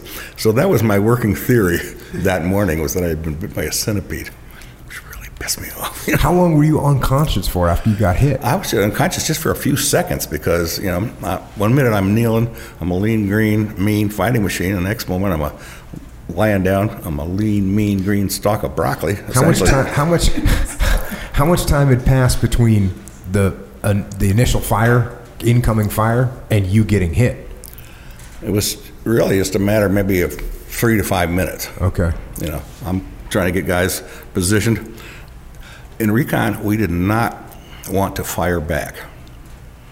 If somebody, you know, started firing at you, they didn't really know where you were, especially with this fire going high. And the last thing you wanted to do really was fire back, because ah, now we know where they are. And then they, you know. So the deal was not to fire back. Just bring in supporting arms as quick as you could. Uh, but eventually, of course, the guys started to fire back because it was just a little too hot. And I just thought of this. I'm guessing you guys wouldn't carry a, like a heavy machine gun with you, like an M sixty or something? No, we didn't. Too heavy, and and then we had two two more guys tasked with ammunition, mm-hmm.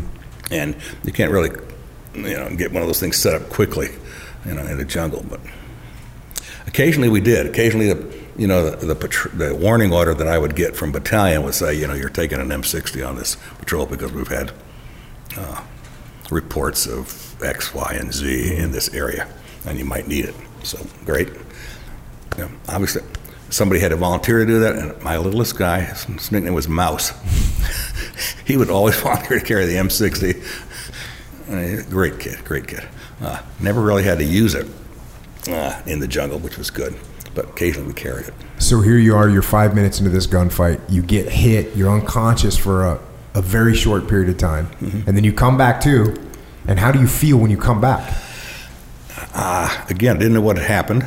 Again, my first thought was the centipede thing, but uh, sounds were muffled, color was gone, things were moving in black, slowly in black and white around me, and sounds were very muffled. Uh, by now, we the artillery started to come in. Uh, we had a brand new second lieutenant with us. He was on his first snap-in patrol. He apparently assumed command, along with my experienced corporal, who was my normally was the patrol leader for this patrol. Uh, And together they, uh, they they they managed the situation, and uh, we got everybody out. I was the only one wounded. Take that back. Uh, crew chief on on the helicopter that picked us up was wounded. Uh, he was on a fifty caliber and got hit in the hand. Uh, but uh, we were the only two wounded. I was the only guy on my patrol wounded. Uh, the corpsman, outstanding, second class uh, hospitalman. He kept me alive for the next four hours until they could get me into the dang. How bad were you bleeding? Apparently, I bled out. Uh, there's a there's a cavity down the center of your head called the superior sagittal sinus. It's like an upside down triangle, and it drains blood, your brain, and that was nicked by the bullet. It was just close enough to midline to nick the superior sagittal sinus. And I can remember my corpsman just kept putting battle battle dressing after battle dressing on my head. That ruined my whole day, needless to say. Were, were you like passing back out and then waking back up? I was. That? I was. I remember I, I knew I could hear the helicopter coming in, and I knew we were about to break out of the jungle to run to the Z that the helicopter was coming in that we had been on the day before. So I took all the strength I could to open my eyes and look up, and all I saw were tracers converging kind of over us from all points of the compass. Damn, this is serious, you know. You're, uh, I got a, I got a, some information that that uh, your kids gathered up, and one of them, one of them was a note from uh, Captain Frederick Rick J. Wilson the third, and he, he wrote this little kind of description of what happened. He says, "I was the pilot of the C H forty-six Y T T A C thirteen M M H one sixty-four that rescued your team. What you couldn't know was that a lot of people, including your recon team, were responsible for getting you to the hospital. I vividly remember the mission because my crew chief was wounded." That's the guy you just talked right, about. Right. "He, like you, also survived and prospered. He and I received silver stars for our actions that day. You tend to remember things like that. I flew nine hundred twenty-eight missions in Vietnam and that one was my hairiest. I first heard that your team was in trouble and you were wounded when I was landing at Da Nang Hospital with another medevac. Because of your head injuries, I was able to get a corpsman at the hospital before I headed out for the rescue. It turned out to be the corpsman Terry Daly, who was from my hometown of Wakefield, Rhode Island. I found this out twenty years later when Terry's wife showed up at my sister's house with an old copy of Stars and Stripes that covered the mission. Your team evidently ran into an N V A base camp that no one knew was there and was and was greatly outnumbered. Because of your wounds and the combat situation, an extraction was requested and I was the closest to the action.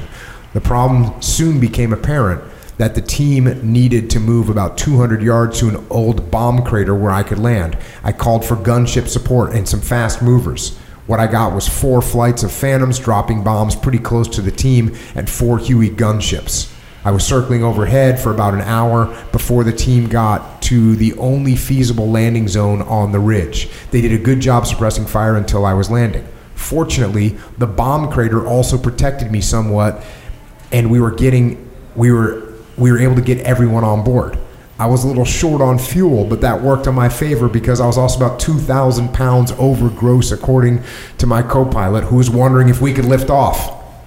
In the meantime, your team and my gunner were engaged in a firefight. Your team knocked out all the windows on my bird, but I didn't object because they were covering my butt. We managed to take off and took a few hits out on the way, but thanks to the Hueys escorting me, I was able to dive off the ridge and get out of range. Long story short, we were able to get everyone to the hospital and the N V A got a beating. So he had to like just take off and just fly over this ridge right as... Yeah, apparently he just kind of dove off the ridge and, you know, gained speed, came back up. I heard that this that this thing was so riddled with bullets, this, his helicopter, was that the Marine Corps helicopter facility was across this highway from the hospital in Da Nang. They wouldn't fly it over there. They called for a tug to to, to, to, to tow it over there. I think we're going to try to put that thing back in the air that day. Oh, man. Uh... He continues on, and this was a nice, I'm I'm I'm taking like bits of this from a nice l- letter that he wrote, but he says, yeah, I yeah. understand that you count that day as, as an alive day, which is a very good thing to celebrate. I was probably one of the few Marines who enjoyed their tour in Vietnam, pri- primarily because I was saving lives and rescuing recon teams. I also love the flying since they would never let you fly like that back in the States. One of the best things to come out of Vietnam was the improvement in medical care. Your proof You are proof of that, as the survival rates from Afghan, as are the survival rates from Iraq and Afghanistan. Hope you have a wonder, wonderful fiftieth rebirth day. Happy birthday, Marine! And that once again, that's Captain Frederick Rick J. Wilson the Third. Yeah, yeah. yeah, he was the command pilot that day, and that bird that pulled me and the team out saved all our lives. No question about it. We did. Uh, did were you guys under the threat of being overrun at some point soon? I tell you the truth, uh, Jocko, I have no idea, really. My uh, memory of that day was pretty sketchy. So I, I talked to him on the phone uh, last year, and he said they had to circle overhead for an hour because they just couldn't set it down. There was no possible way, and they estimated probably two hundred N V A on the ground, and that's part of the reason why they weren't able to fly it back to squadron, because small arms fire through rotor blades.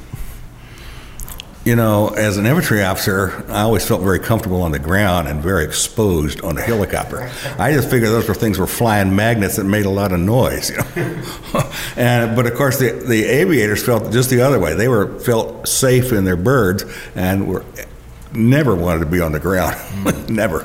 I, I I feel the exact same thing as you. I don't. I didn't ever liked any sort of machine. I didn't.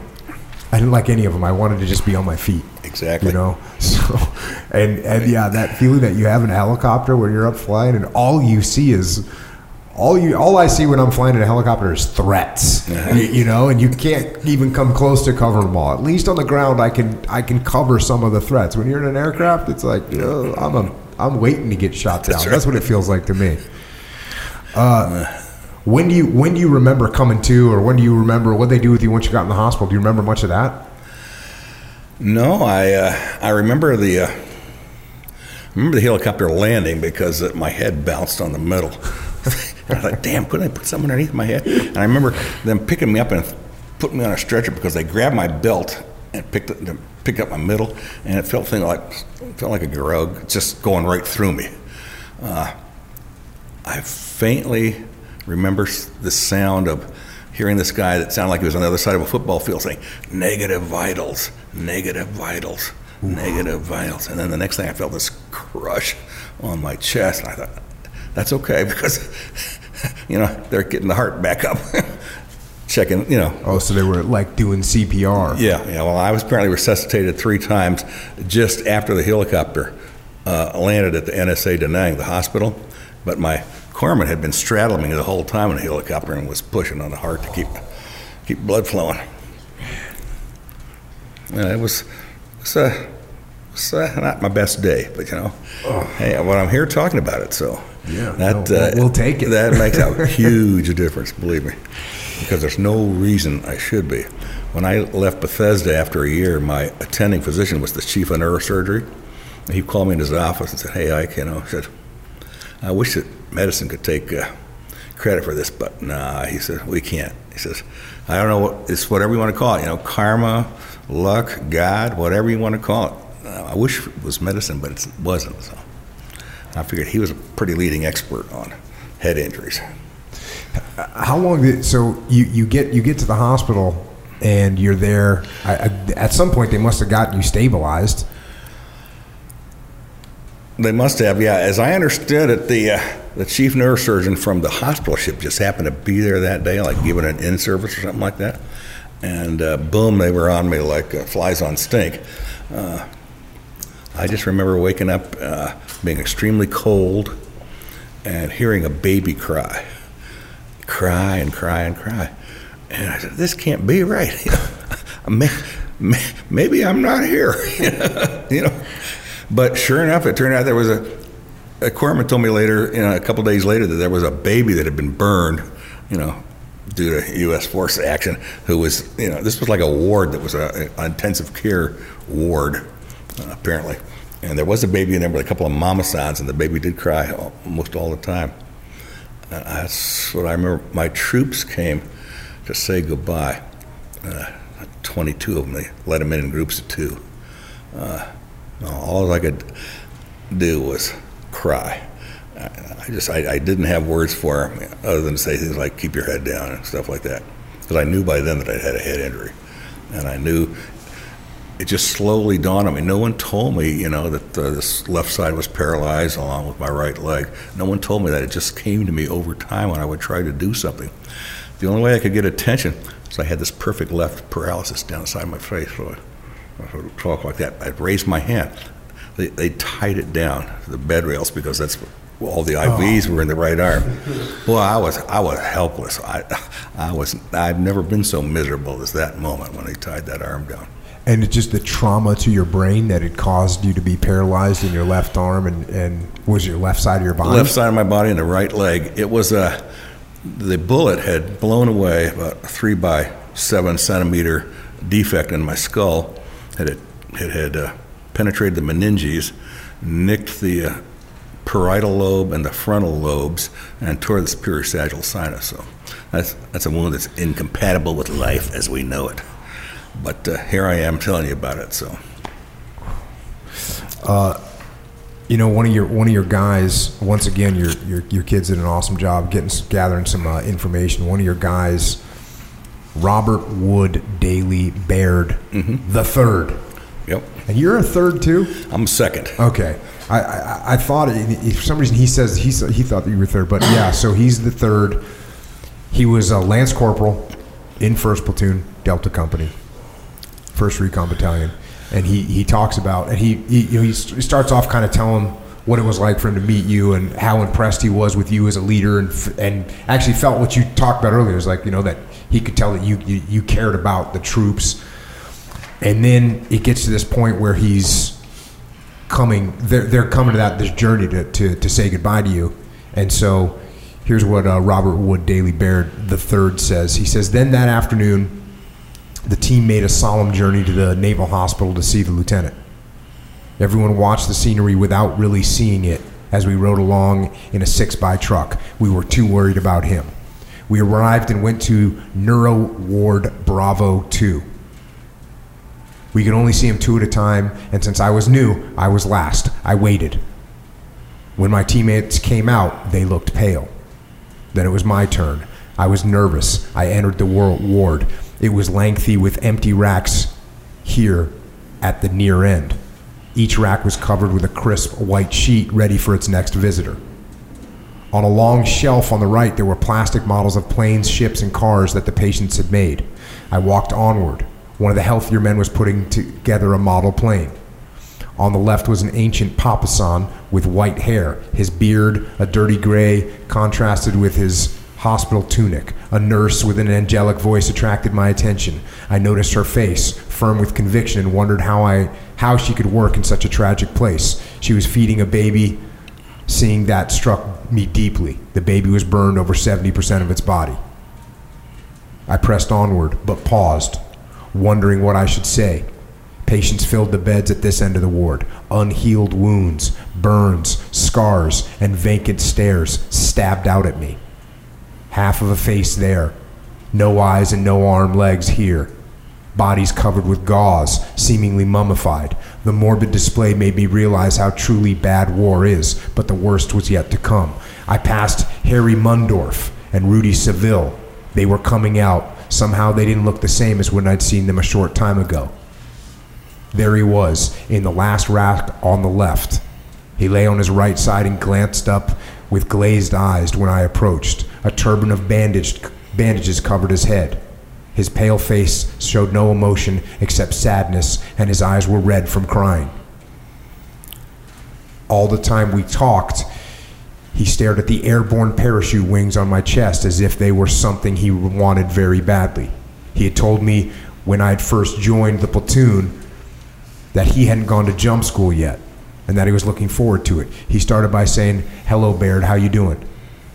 I said, "Good afternoon, sir, I'm fine." His voice was weak, like a child who was afraid. At times I could barely hear him. He added again to the conversation by thanking all of us, and I replied that it had been the, the least we could do.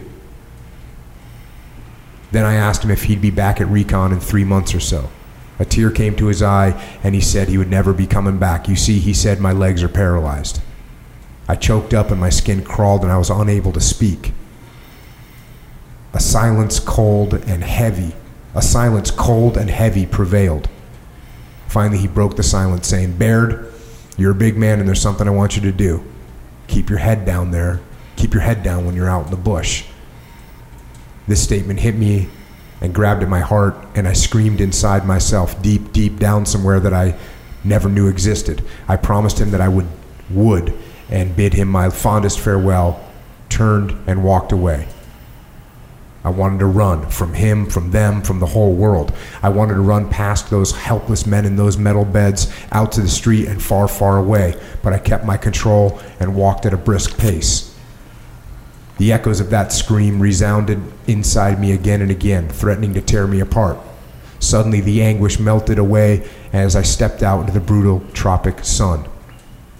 But the feeling that I had still ran like hot lava through my veins. The ride back home was the same.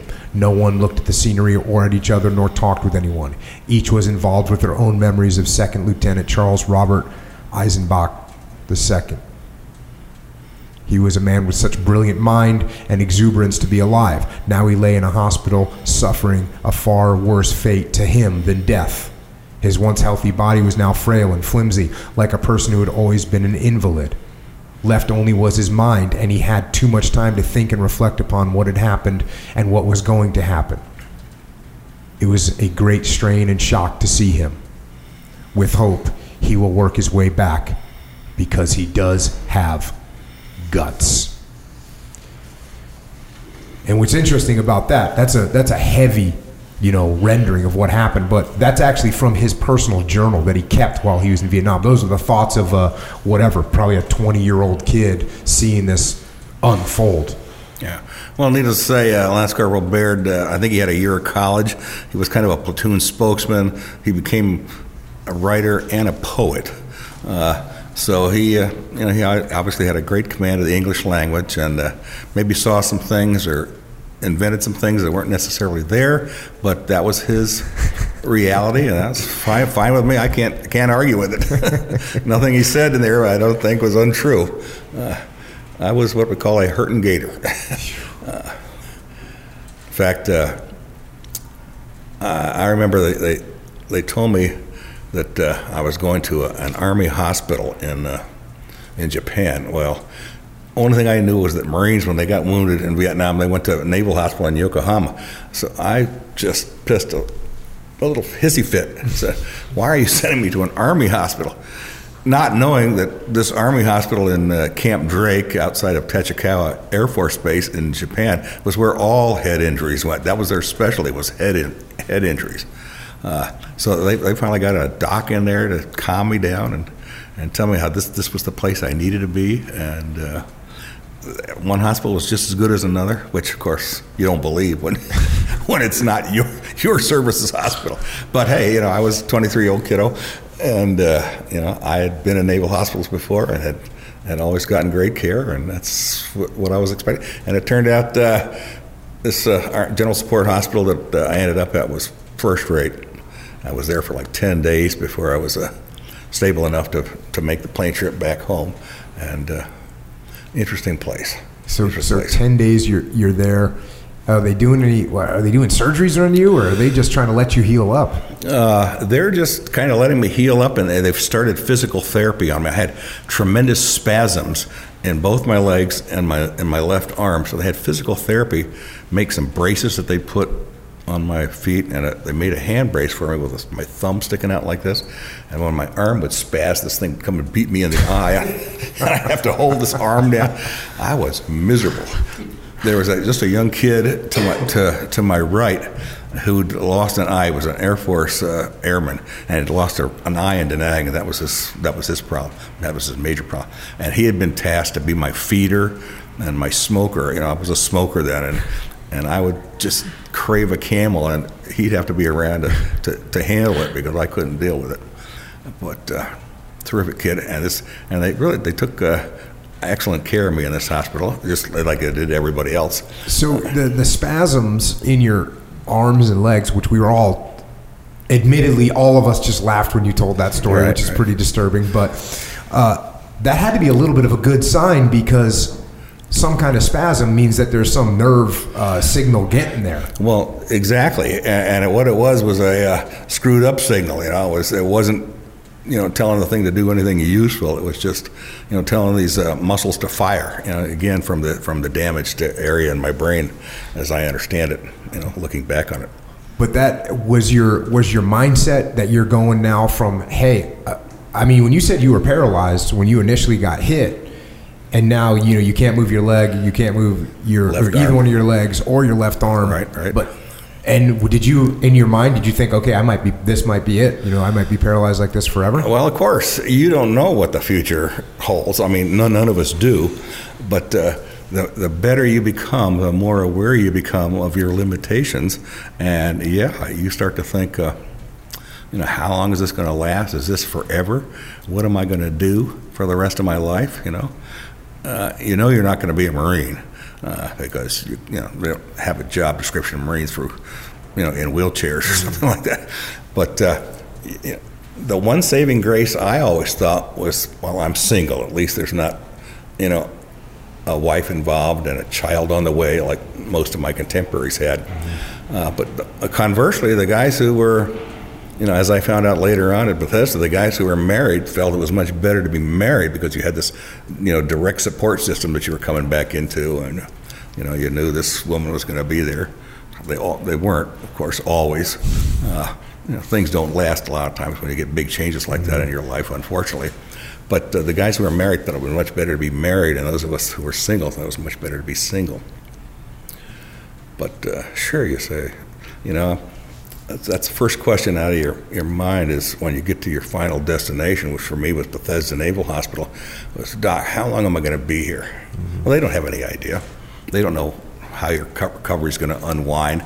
So finally, my doctor said to me, hey, you could be here for two years, and I can't guarantee that you'll walk out even then.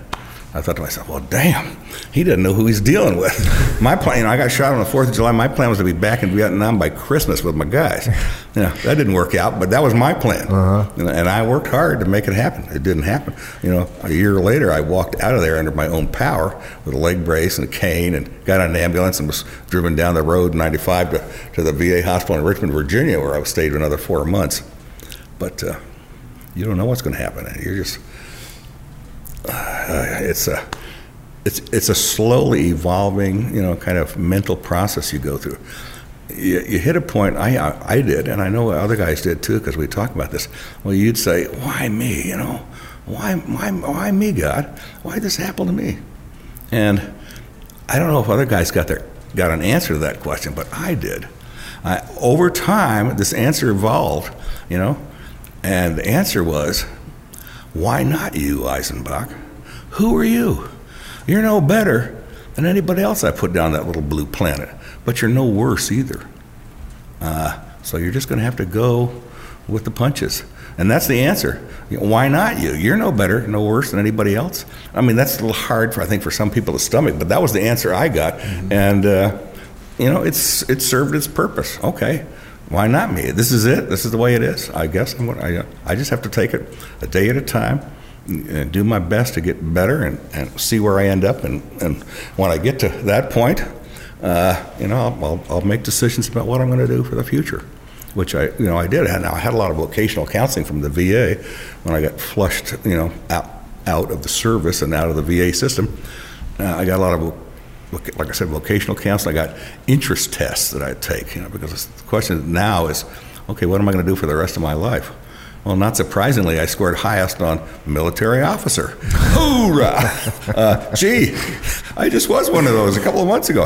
Second highest was F B I agent. Oh, that sounds good, but again, they don't have job descriptions for guys who limp, you know. Uh, and finally, I scored third on teacher. I said, well, that's interesting.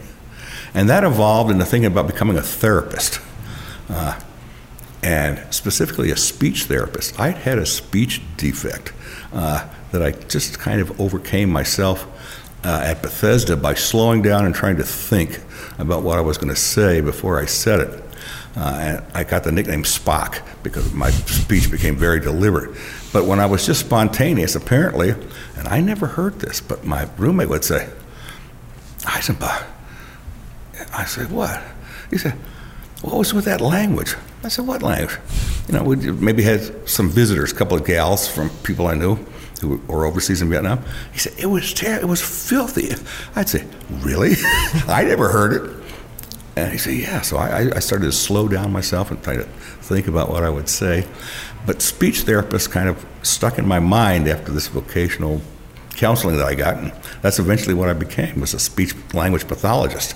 So when he's saying your speech was filthy, you mean you were like swearing? Oh yeah, yeah, oh. you know, yeah. Just using every filthy word. Like the, like a what's that? Tourette syndrome? Is that what it's called? Uh, yeah, like well, a Tourette syndrome I, scenario. And, and I I had no idea that I was doing that. I didn't hear it. Because what, you just did it naturally, like that's how you talked, kind of thing, or like why didn't you remember it? Uh, no, it wasn't how I normally would speak. It was just it would just come out in totally the in a, totally inappropriate situations. You know, not amongst the guys, but uh, you know, amongst visitors. You know, and uh, like I said, I didn't know what was going on. But uh, you uh, you kind of glanced over the fact that that you know you got the feedback. Hey, you can't you can't stay in the Marine Corps anymore. And you it sounds like you you figured that out yourself, but at some point that's that's got to turn into a, a harsh reality where that's what you wanted to do. Right, you're in Vietnam, right, you're right. A platoon commander, you got the best guys in the world, and all of a sudden in one Bingo. day it's yep. gone. It's right, it's gone. And you don't know what's going to replace it. But yeah, eventually you get before a physical evaluation board. And what I had hoped for, because most of Most of my roommates and most of the guys there I knew that had Marines, they had orthopedic injuries. You know, they'd gotten stitched up with a machine gun in their legs or whatever. They got put on the temporary disabled retired list. That allowed you five years to regain your ability. Uh, and, and if you could, you, you, you would get the chance to go back into the Marine Corps. Uh, on the other hand, if you got better, the V A could... Uh, drop your disability rating down. So it was kind of a double-edged sword. Most guys just wanted to get out. But uh, for guys like me that they call lifers, because I wanted to, I wanted a career in it. And I argued that I could fly any desk. Well, that, that was fine, but that wasn't gonna that wasn't that wasn't gonna fly. I was gonna be retired. But as long as I was on the T D R L, the temporary disabled retired list, I thought, well, I got a chance. But I get a I'm at the V A hospital now. I've, I've been through my physical evaluation board. They've uh, asked me questions, and I've got a transcript of it. My doctor submitted statements and stuff like that. And they said, well, we'll we'll, we'll get you on the T D R L. And I said, great, because I'd have five years to work myself back in the Corps. Came through, my orders for retirement orders came through one day when I was in the V A hospital. Permanent disabled retired list. No chance of ever getting back. Boy, I was pissed beyond just talking about it. I was on the phone to the Secretary of Navy's office, uh, which I got through to, and I had some nice older woman right there who obviously had heard this story before. You know, I was promised the T D R L, but I, here I've been permanently retired.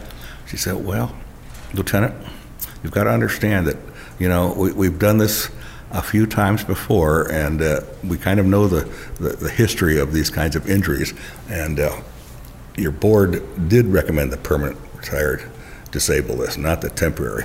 So, you know, we have to go with what they say, and of course they were right.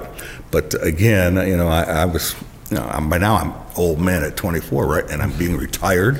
Excuse me, that didn't, that's not the plan. But uh, that's how it all worked. How long did it take you to realize, how long did it take you to accept that? So you you kind of got through the the why me, why not me. Right, right. How did you, how long did it take you to get through this fact that, okay, now the Marine Corps, your your sacred Marine Corps has uh, has made this decision? You know, I'm still thinking about that, Jocko, to tell you the truth. So fifty-odd years. That's right. Yeah, I'm still... Now, I got a new why me question here.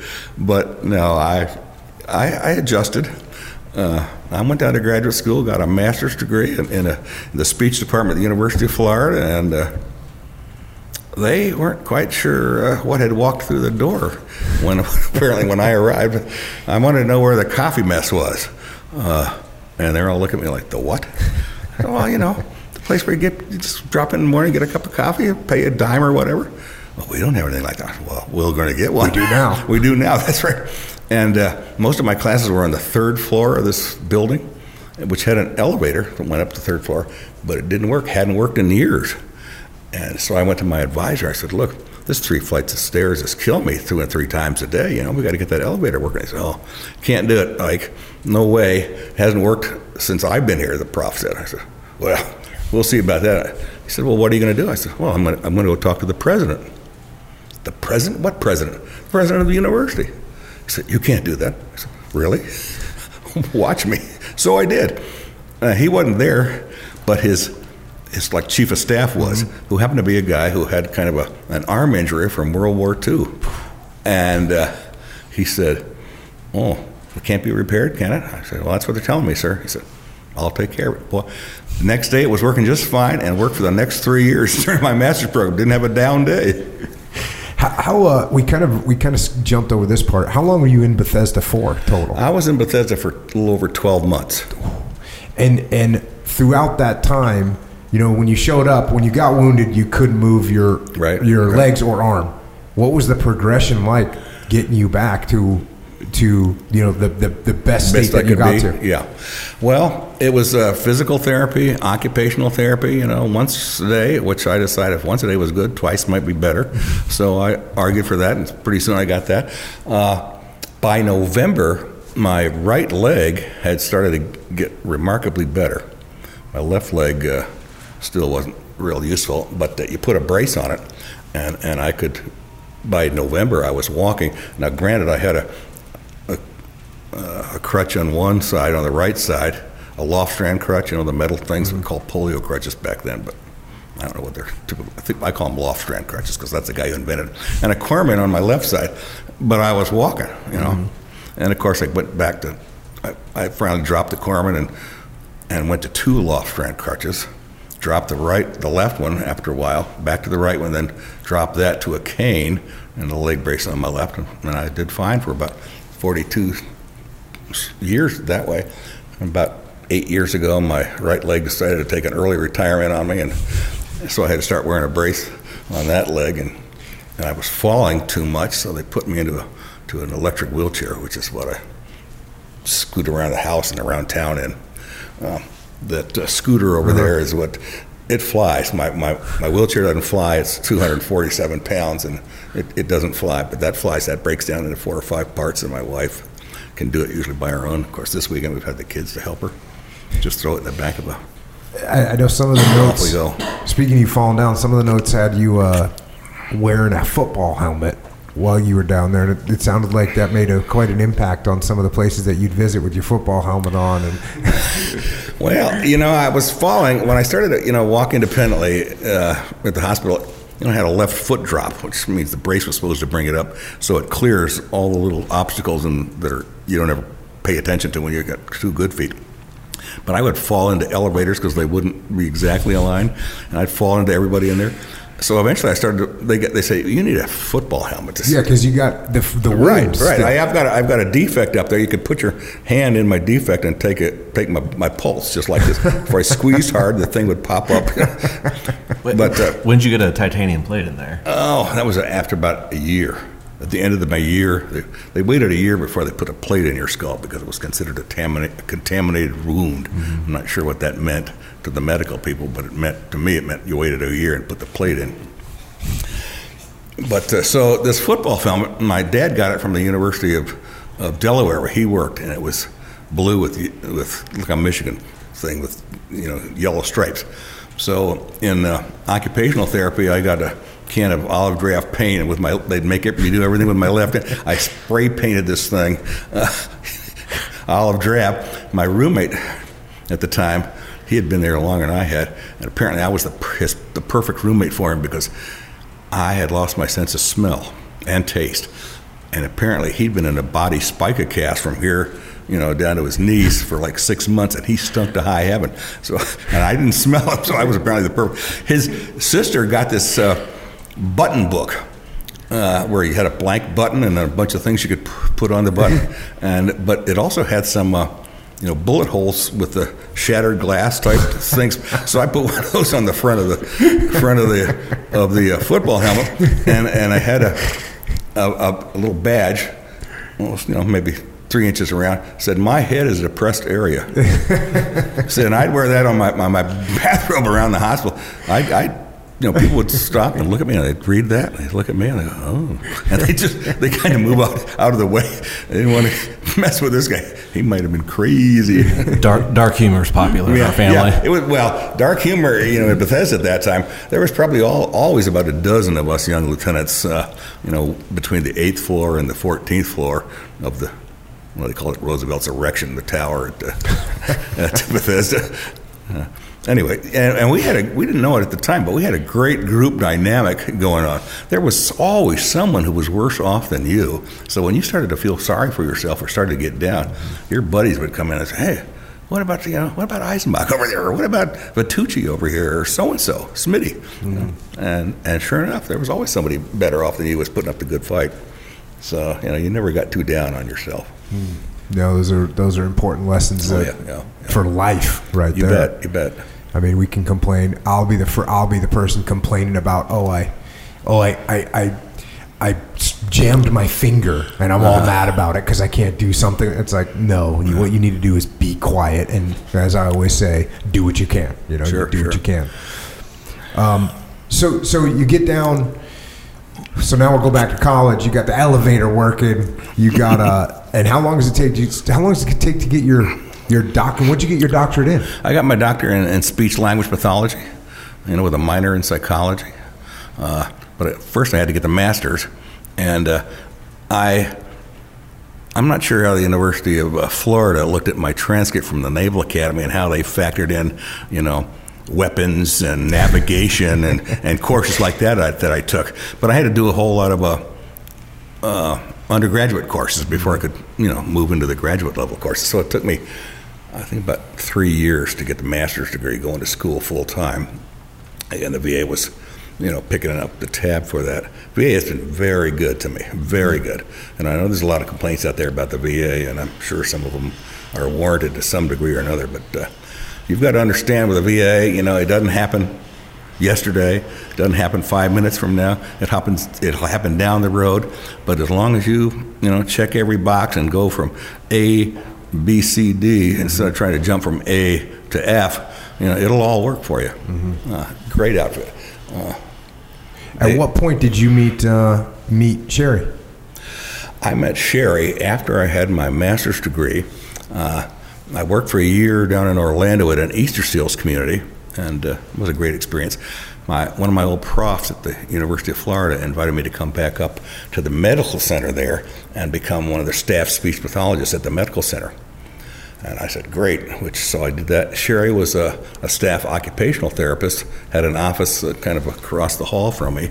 Uh, we met, we met, uh, and being dull normal about these things, like most men apparently, I, I didn't catch on fast enough.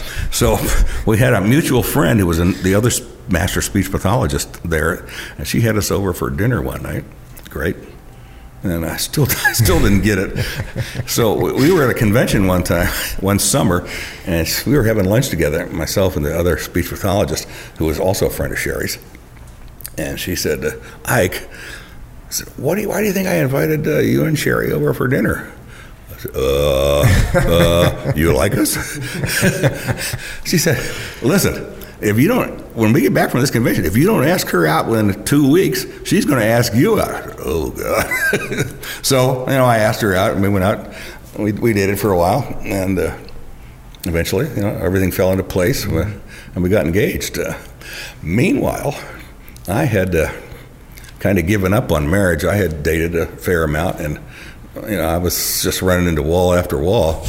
So, but I decided, you know, I wanted to be a dad. I love kids. I always loved kids. So I uh, went to the Children's Aid Society of Florida and told them, you know, I wanted to adopt a kiddo. Well, I, back then, in the, and this was now the late sixties, early seventies, they looked at you like you had a hole in your head, of course, which I did. So that was okay.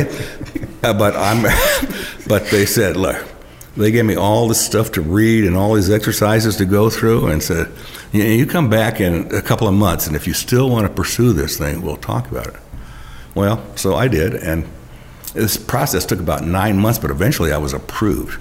I mean, they, my everybody in my family had to submit letters, and all my friends, and they just, they sliced and diced me one side, up one side and down the other, because they weren't going to let one of their kiddos get in a home with some kind of freaky guy, you know, and which you totally understand. Yeah.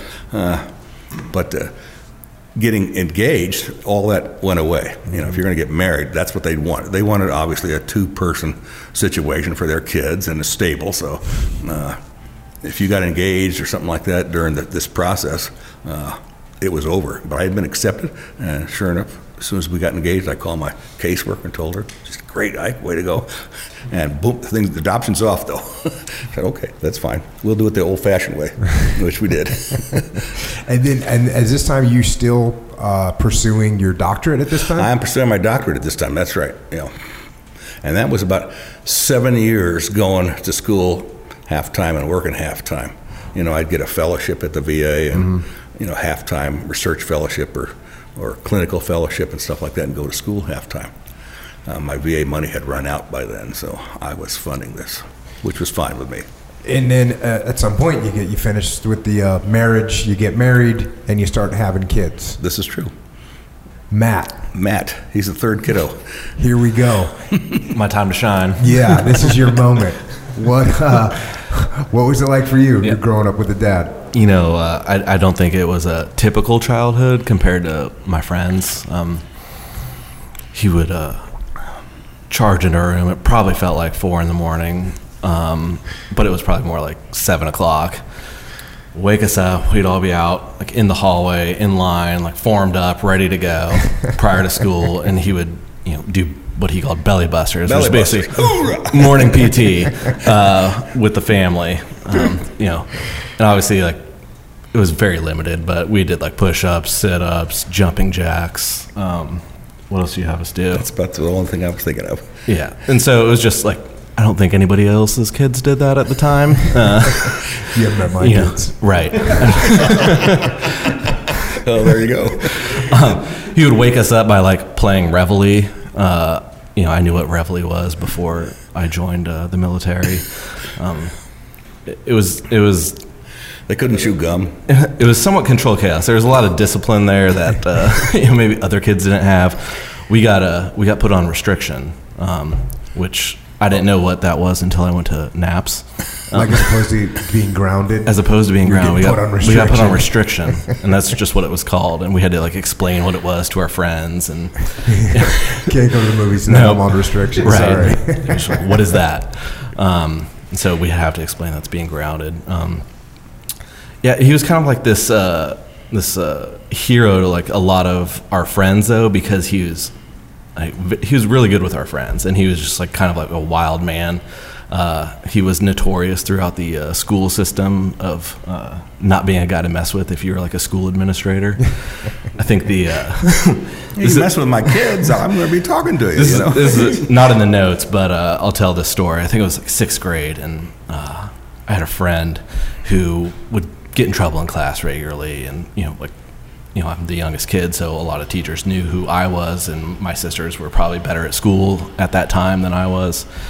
And so, you know, the teacher pulls me aside one day, and she's like, hey, you need to stop being friends with Chino. Um, he's just a bad influence on you. And so I go home, tell my dad that. He goes, well, we'll see. Next day, like, it's, you know, the school that has, like, the loudspeaker that, like, clicks on from when the office calls. And I think, you know, one of the, one of the office staff was like, uh, you know, Missus Schneiderman, uh, I think uh, Mister Eisenbach is here.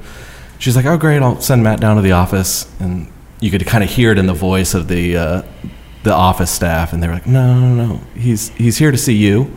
Uh, and the whole class was just like, what is happening? Uh, so, yeah, it was, it was clearly different. You know, it's, uh, you know, the growing up with, like, somebody that is, like, the essence of the Marine Corps, like, discipline, kind of like iron-fisted, uh, is what people think. I, you but know. Fair. Sure. Yeah. That's what we're calling it these days. Uh, most of the time, like you know, there were things that you know you just have to do because that's the way I want them done, or that's what that's I said. That's how we do them in so, our house, you know? Right? Which is like that's what he wants. So you know, you kind of had to grow up uh, learning just to like you know roll with that sort of stuff, which is you know. A lot of what you see in the military is like we do things this way just because it's the way we do it, um, or it's because the way I, I want it. But you know, not everything is like that in the military. You know, you get you know input, which I don't. At like eight years old, I didn't have a lot of input in in things. But so, at what point did you decide you were going to go to the Naval Academy? Uh, like him, we would schedule trips around the Annapolis area to go visit friends, and we'd wind up, uh, you know. at the academy, or you know, we'd psychological we'd, warfare. Right, we'd go. Uh, we'd go to San Diego for spring break and uh, go check check out the naval station, uh, things like that. Uh, and so, you know, I had kind of known for a while, like, you know, I want to be a pilot. This is kind of what I want to do. Um, and I think the best way to go about that is probably go to the Naval Academy. Um, and so, I'd probably like early high school kind of had that idea in, in mind. Um, Like him, I probably wasn't the best student ever. Uh, I got better over time, but at that time, I didn't really like put a lot of effort into uh, school and homework. So I had to go to uh, what was called Naval Academy Prep School, mm-hmm. which is just you know basically an academic year to get you ready for the Naval Academy. Um, I found out about restriction there. Uh, what restriction do we think was? Right. uh, Well, I'll tell you, if I can, my, my, my one of my favorite stories about Matt was when he was uh, getting ready to apply for the Naval Academy. You know, I thought he had taken the P S A T or whatever that is, mm-hmm. the pre-sat, and I thought, well, we got to bump this up a little bit. So, you know, I'll, I'll challenge him. I, I, so I, I made a bet with him. I said, I bet I can score higher on the S A T than you can. And he looks at me like, of course, I got three heads and fourteen ears. Oh, Dad. So I, I meanwhile, had strategically bought some of these uh, prep books that I was leaving around the house. Because yeah, we played a win over here in the Marine Corps. That's right. And hoping he would buy into those, you know. He didn't. But we scheduled the, the S A T, and uh, we took it, and the, the results come back, and, you know, you got to be careful what you wish for. I outscored him, and I had like a six fifty or seven fifty out of eight hundred on the English side, and he says, Dad, no one ever gets seven fifty in English. So that all just came back to haunt me, you know. I, I beat him on that, but uh, he, he uh, you know, he had a lot of things going for him. He was an Eagle Scout. Uh, he'd lettered in a couple of sports at high school, and uh, he did. He had a good uh, interview with a, with a Blue and Gold officer, a fellow who kind of recruits for the Naval Academy, and you know, around the area. And they got him all over the country. Probably Brad. Helps that he knows all those people too. So. Well, I don't think so, but and I didn't know anybody on the on the admissions board, and it wouldn't have helped if I did. You know, you got in there yourself. And you ended up being a, a submariner, though. Mm-hmm. Uh, you know, the Naval Academy, like any selection program, is going to be tough, and there's you know, only a limited number of spots, and there's you know physical requirements that you have to meet. Uh, you know, I don't have twenty twenty vision anymore, so uh, probably being a pilot was not in, in the in the works for me. So I just went. Uh, you know, I think I got selected as a surface warfare officer, and then you know. I didn't necessarily want to do that. I wanted to do something different uh, or more challenging, and so I went and asked to be a, a submarine officer. And you have to you have to ask to get an interview with uh, uh, the naval reactors uh, personnel. And so, uh, you know, I went and saw the the captain on the yard, who was the the head submarine officer there, and you know he looked at all my stuff and said, "You picked the wrong major." I was an econ major at the time, and. Uh, Again, probably didn't have the best grades ever, but I was good enough in math and science that he uh, let me through onto the, the Naval Reactors interview. So went from there. Uh, you got to go still kind of like old school where you used to have to go interview with Admiral Rickover, and he'd play mind games with you. They still they keep that tradition alive. Uh, you still go interview with the four-star that's head of Naval Reactors, but uh, fewer mind games, more just you know technical interview and then go. And how, how many years did you end up doing? I did six. I got out in two thousand twelve, uh, July of that year, so just a little over six years. Nice. And so, Ike, what are you doing now? I am uh, what I call fully retired and enjoying it immensely. uh, after after my speech pathology uh, career, kind of it just kind of petered out uh, here in the Pacific Northwest. It's a whole uh, different. Uh, atmosphere and uh, ball game for allied health professionals than it is on the East Coast, which was okay. But uh, so I, in about ni- in ninety-five, I uh, went into selling uh, life insurance and mutual funds, uh, which uh, which I enjoyed, but uh, wasn't wildly successful at, but was successful enough to, you know, pay the bills and keep some income coming in. But finally, I uh, I uh, ditched that and. Decided to live a life of uh, leisure, shall we say. But, uh, you know, every day is a little bit different. You know, getting up in the morning is not uh, typical. You got to get braces on and and uh, make sure you don't fall out of bed. You know, my, my one of my theories is gravity always wins, and it always does. You know, so uh, everything's just a little bit more difficult, but uh, that's okay. It uh, Sure beats uh, being at Arlington, kind of looking up at the sod, uh, which is where I theoretically should be. Uh, but. Well, we are uh, certainly glad that you didn't end up there. And, likewise. And that you ended up here. It's uh, it's uh, probably a good place to wrap it up. Um, just awesome to sit and talk with you. Um, well, likewise, Jocko. Did you have any closing thoughts, Matt? Anything that I missed? I don't have any closing thoughts. Well, you know, I, I just, just one thought here. It's something that we almost always miss uh, in the service and, frankly, in any kind of industry or stuff like that. And that's the, the part that uh, your spouse plays for you. My wife has been terrific over the last forty-one years. Uh, she's, uh, A, the love of my life, and B, the mother of my children. And, uh, you know, I, I just I don't think I could get through a week without her. Uh, she she helps me. She points out where I'm, you know, turning left when I maybe should stay the straight and narrow. You know, she's a good cook. Uh, she's pretty good at managing money. well, that, and I love her dearly.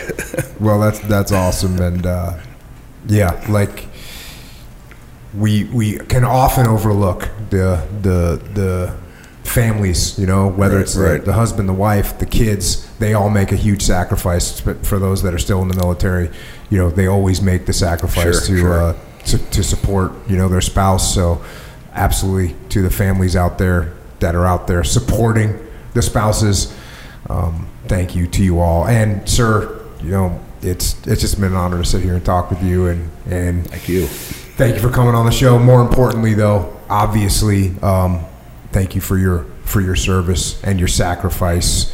Well, you as well, Jocko, and also you. Yes. Yeah, well, we're waiting on that, Echo. uh everybody serves in their own way. That's true. There we go. You just gotta you just gotta fist bump from Echo Charles. uh We, we, you know, the, the sacrifice that you made, the efforts that you made, um, you know, that's what allows us to be here today as a free people doing what we're doing. So thank you for, for putting your, your own safety and your own life on the line for this country. And we deeply appreciate it. Well, thank you for your service again, and for all those out there who have served and are serving. You know, get some. Hoorah! Awesome. Thanks, I appreciate you bet. It. And with that, Charles Robert Ike Eisenbach has left the building, and honored to have him on to talk to, hear his perspective. Kind of a crazy life, starting yes. with growing up in the Philippines. Yeah, that's funny. The father, his dad sounded like a character. Yeah, yeah. A character.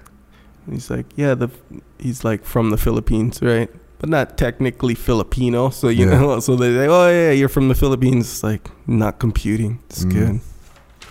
Interesting stuff. Um, and it's just awesome for us to sit here and, of course, get to get to talk with another hero. Another individual that it just steps up and overcomes, mm. reminding me, reminding us, us yeah. right, that we need to do more, that we can do more. Is there anything, Echo Charles, that you recommend that we should all do? Yeah. What is it? Jiu-jitsu. Okay. Of course. Okay. Yeah. I think... of the many reasons to do jiu-jitsu, I think we've concluded number one is that it's fun. That should be, however, I don't know if it's the biggest reason. I'm not sure. It's the reason that will keep you with it. Oh, yeah. There's so many strong reasons, though. We'll just say fun slash beneficial. Here's the weird thing. Like on social media, somebody asked me all these different questions, mm. all these different questions about what would you do if, what would you do if you have trouble controlling your temper? Do jiu-jitsu. What do you do if you have trouble detaching? Or what's a good way to learn to detach? Do jiu-jitsu. What's a good workout to start getting in shape? Jiu-jitsu. What's a good way to let off steam and not get stressed out? Jiu-jitsu. You see what I'm saying? Yes. It's just answer, answer, answer, yeah. answer, answer. So yeah, pretty much across the board, what we are saying, do jiu-jitsu. Yes. When you do jiu-jitsu, you got to have a gi for sure. You're going to need a gi. So when you do gi, this is the gi you're going to get. Origin gi. Now, it's not just one origin gi. Get as many as you want, but you have different uh, selections is mm-hmm. what I'm saying. See what I'm saying? So one of the reasons to get an origin gi, not that it's fun. It is fun to get an origin gi, for yes, sure. It is fun to get an origin but gi, oddly enough. They're factually the best. Is that how a normal person feels when they shop? Yes. You ever thought, what do they call it? Like some therapy, like shop therapy, yeah, shopping, yeah, yeah, yeah, or is it is yeah. that what it's called? Shop therapy, yeah, it sounds yeah. like what it's called. Or some no, well, yeah, I don't know if, it, but it's that situation mm-hmm. where it's like therapeutic to go shopping. Some mm-hmm. people just go window shopping. I think what I uh, have you ever heard my me rage against consumerism? Because I'll do it right now. Mm, well, you know, so, you uh, people that I buy understand. Everything, right? Yeah. I think what happens is there's a certain level of gratification that you get from building something. Making something, yeah, right? Yeah, yes. Whether it's a brick wall, whether it's a re hanging drywall in the kitchen, like mm-hmm. it, it, there's a there's a satisfaction that you get from it, from creating something. Yeah. Well, I hate to say it, but sometimes for some people, shopping starts to kind of replace that. Yeah. And and you know, they want to create something cool. They can just click on Amazon and it's coming, and they kind of get a little oh, dose yeah. of it. A little dose of it. Oh, Feels yeah. good. Yes. So there is that. When you buy an Origin gi, I will say you feel this a little one. bit. What's better though is when you buy an Origin gi, what you kind of feel. You look, when you buy some uh, random thing off of am, Amazon dot com, mm-hmm. you don't know where that thing came from, right? It, you're not connected to it. Mm, yeah, no, you're not. When you buy an Origin gi, you know what. You know yeah, exactly yeah, yeah. what's happened. You know exactly where it came from. You know what it means. It's true. You know what it represents. It's true. You know that it has soul. Soul, sir. Heck yeah. So, so get yourself an Origin gi. Well, what you're talking about is completely correct. Well, so I had both. So, you know, you're t- saying making something or doing something. Creating right? something. Creating something. Yes. So this may or may not count. So I, I switched the door, some doorknobs in my house. Big time. Right? You see what I'm saying? No. But you got gratification, right? Yes, a exactly level right. of satisfaction. You but, felt good about it. Especially you shut that door. It goes, yeah. Right? Shuts solid. Yeah. Sure. Heck yeah. Well, one of them, the locking thing was mm-hmm. like jammed up. You had to, it was a thing. It was just giving me issues. Mm-hmm. Like given. Did you overcome? The state of my doorknob, that was like, that wasn't an acceptable state. Okay. It was in my room. Fixing that whole situation was like that was something that needed to be done, and I did it by myself. Same thing with a, a different doorknob. It Dang. needed a lock. It didn't have a lock. Okay. So All there's right. three altogether with different issues. See what I'm saying? But okay, so I did it. Yes. Universally, you overcame overcame these it. Did it? Gratification. But on top of that, I shopped for the new doorknobs on Amazon, and I got gratification from that too. Okay. See what I'm saying? But so that fact does remain. But with the gi, you have that addish, the additional gratification. That not, of course, they're the best gis in, in the yeah, world, yeah. but they are made in America. Imagine that, like, you know, when you're a kid, you want the best car, yes, right? Yes. But it's hard to afford that car. Yeah. Origin gi, it's like, oh, you want the best gi? Cool, you can afford yeah, it. Yeah, yeah. You Just, can make it happen. Yeah. Or you could go get the, the, the not the not best gi. Up to you. But, I well, mean, it's, uh, well, that's on you, though. Yeah, yeah. Let's face it, that's on you. Well, that's not encouraged behavior. Oh, no, no, no. Man, come on. Nonetheless, get your gi. Origin gi at origin maine dot com. Yeah. And the good thing is, if you need other clothing items outside the realm of jiu-jitsu, outside the realm of gis, outside the realm of rash guards, yes. then you can get other clothing materials, such as T-shirts, such as hoodies, such as, yes, jeans. American-made denim. Yeah. Same deal. And you might be thinking, well, why stop there? Don't worry, we didn't stop there, because you can get you can get boots, too. You can get Origin boots made in America. But what, you know where the leather's from, though? Where? Oh, it's from America. You know where the stitching is from, though? Yes. Yeah, yeah, it's from America. But yep. you know where they're actually assembled, though, to be honest with you? America. yeah. uh, and and then there's some uh, some supplementation. Yeah. Yes. The most important kind of supplements, by the way, the ones that work, and well, in the in the case of milk, the kind that tastes like dessert. So yes, that is the best kind of supplements, in my opinion. But but joint warfare, krill oil, these are for your joints. Keep you in the game. That's a big deal. Like, doesn't matter how much you Actually, can deadlift. That is the deal. It's the deal, Let's right? Face it, if you're deal, not in the game, then, then you're just sort of not in the game. You're not in the game at all. Yeah, like, you know how, like, you're, you know, the kind where, you, like, you're super strong, but, like, your elbows are, are jamming you up so hard, like, bro, you're not strong no. anymore because your elbows can't yeah. take it. See what I'm saying? So, yeah, joint warfare, krill oil. Also, discipline. That's for your brain. Mm-hmm. Brain and body. It's a brain-body yep. sort of scenario. Look at you. That, that, that is becoming everyday one for me. By the way. Oh, you're on discipline. The D. D-train all day. Or wait, wait, wait. D-plane. Discipline. Plane. The D-plane. Oh, who yeah. said that? I think Dave Burke. Oh, is that really? Good dude. Well, he is a... Wait, good dude, like? I think... I think I, I'm pretty sure. I'm not sure. Uh, um, let me confirm that later. But nonetheless, discipline for your brain every day. It helps. Totally does help. Mulk helps every day, too, especially when you got that, get that little post-dinner... You want a little something. Sure. Let's face it. You let's face it. Steak is awesome. Mm-hmm. We all know that. Mm-hmm. But let's just face the facts. Mm-hmm. Sometimes you get done and you got that little craving. Yeah. That little that little want. Sure. You want something called dessert, but you know it's not part of the plan. You know you know it's not on the program. Yeah. You know it is not on the path. Certainly. Yes. Cake is not on the path. No. But that's okay. We got you. You can have dessert. You get yourself some milk. Yep. Also for the kids, Warrior Kid Milk. So same deal. Same, same deal. Same deal, but more engineered for the kids. Would you say, is that yeah, safe yeah, to say engineered for the kids? Speaking of engi- engineering for the kids, um, you know what? I'm not even going to mention it, but there was an artifact, not an artifact. Artifact's the wrong word. Uh, a product mm-hmm. that I we sampled at the vitamin shop okay. situation. Are we allowed to talk about this? Because it might be like against some big reveal plan. You see uh, what I'm saying? Are you talking about milk bars? it's, it's been revealed. Oh, okay. Slightly. All right. There you go. Well, nonetheless, look, that is going to be like another level, even yeah. another layer of post dinner dessert situation. You see what I'm saying? Yeah, I do know what you're saying. Because it is right? a it is a candy bar. Yeah, straight that's up. straight up good for you. Yeah, and legitimately good for you. Oh yeah. Doesn't Think taste, about that. Doesn't taste like it. This is not normal. This is this is good. Yeah, it was it was different than what I was used to for sure. Nonetheless, you yes. know how many you know how many I have of those right now? How many milk bars? I have two hundred. Oh, you grabbed them all. See, that's where they went. So I was yes, I was wondering, I shoot, where did those go? Because you know I kind of wanted some or whatever. You know, I never want anything. Like, I'm always like, oh, no, keep it. No, you can have it. No, you know, because oh, you know, right, whatever. Right. That's just my kind of my personality. Like, I don't even want to have the other stuff. Yeah. No, I. They were like, oh, oh what do, I took them all. I put them all right in my car. Ah, uh, okay. All right. So I got all, all right. those milk No, man, bars. You did the right thing. But yeah, right. milk bars become, we're building a plant to make them, by yeah. the way, because no one could make what we wanted. Yeah.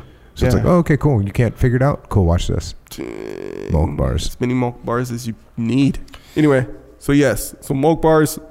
Not not currently available, but on the horizon. On the we'll horizon.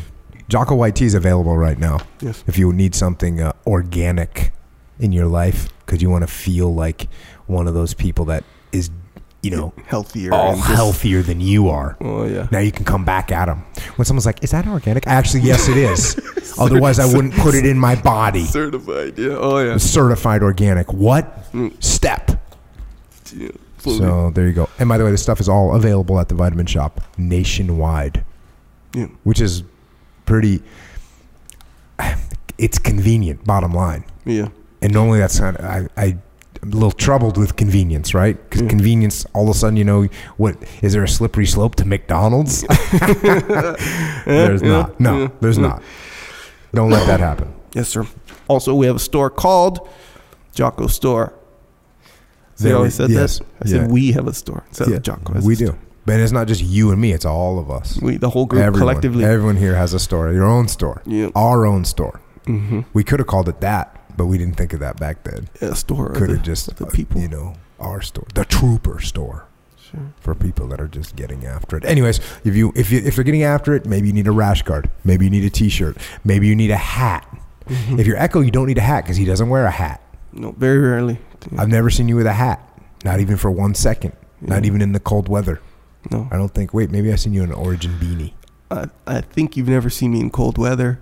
True. Oh wait, yeah, yeah, Utah. That was cold weather. nineteen oh, degrees yeah, is cold. Yeah, you must have had a hat on out there. I don't know if I did or not. Yeah, I had a beanie yeah, on. Yeah, you're right. On. Nonetheless, jocko store dot com. Yes, represent while you're on the path. That's where you get all this cool stuff.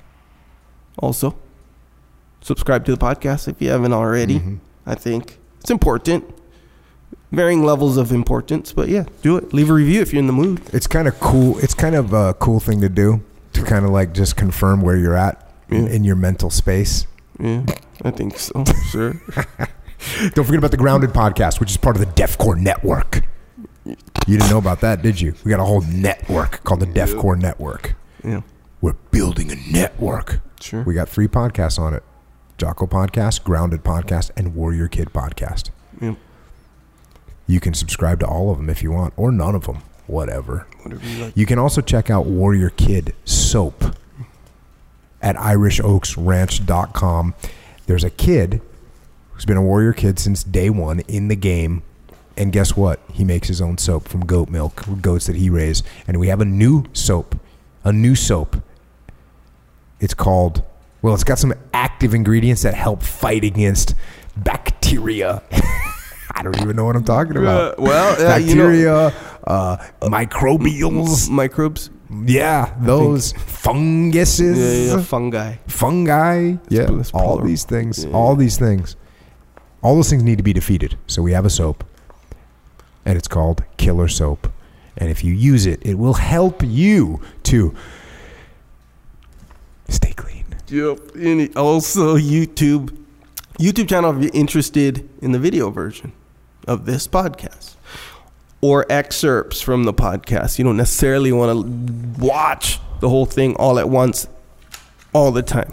Or let's just say you might think that the world would be a better place if, as the world unfolded and things happened, that part of the world exploded or caught on fire. Because Echo, because he has command of virtual reality, uh-huh. he can make my words make things explode. He can make my my kettlebell make things blow up. Yes. He can make his own uh, magical powers be revealed in forms of like sparks. If I'm so inclined. Yeah. yeah. So that's Echo Charles. He may not be able to control everything in the world, but on yeah. the Jocko YouTube channel, he can make things happen. Yeah, sure. On video. And he's wise. Quite proud of that. Sure. I haven't used explosions in a while, but, you know, yeah, we, we're going to continue that from time to time, I think. I hope. Mm. Uh, we also got, got an album called Psychological Warfare. It's a little psychological hitter if you need a little bump to get you over a bump. Yes.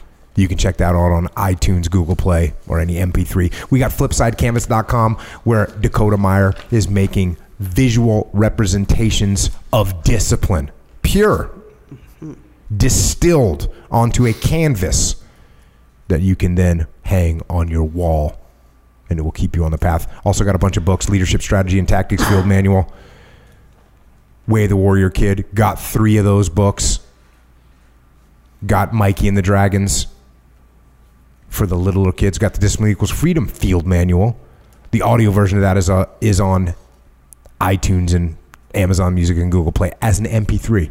We got Extreme Ownership and the Dichotomy of Leadership, the fundamentals of combat leadership that I wrote about with my brother Leif Babin.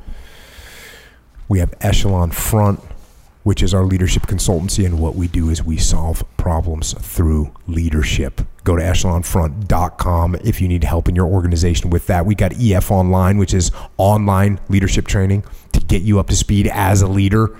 Go to E F online dot com for that. We've got The Muster, which is our live conference, gathering, seminar. I got to think of a better word because it's better than all those three things. Everyone that we've done has sold out.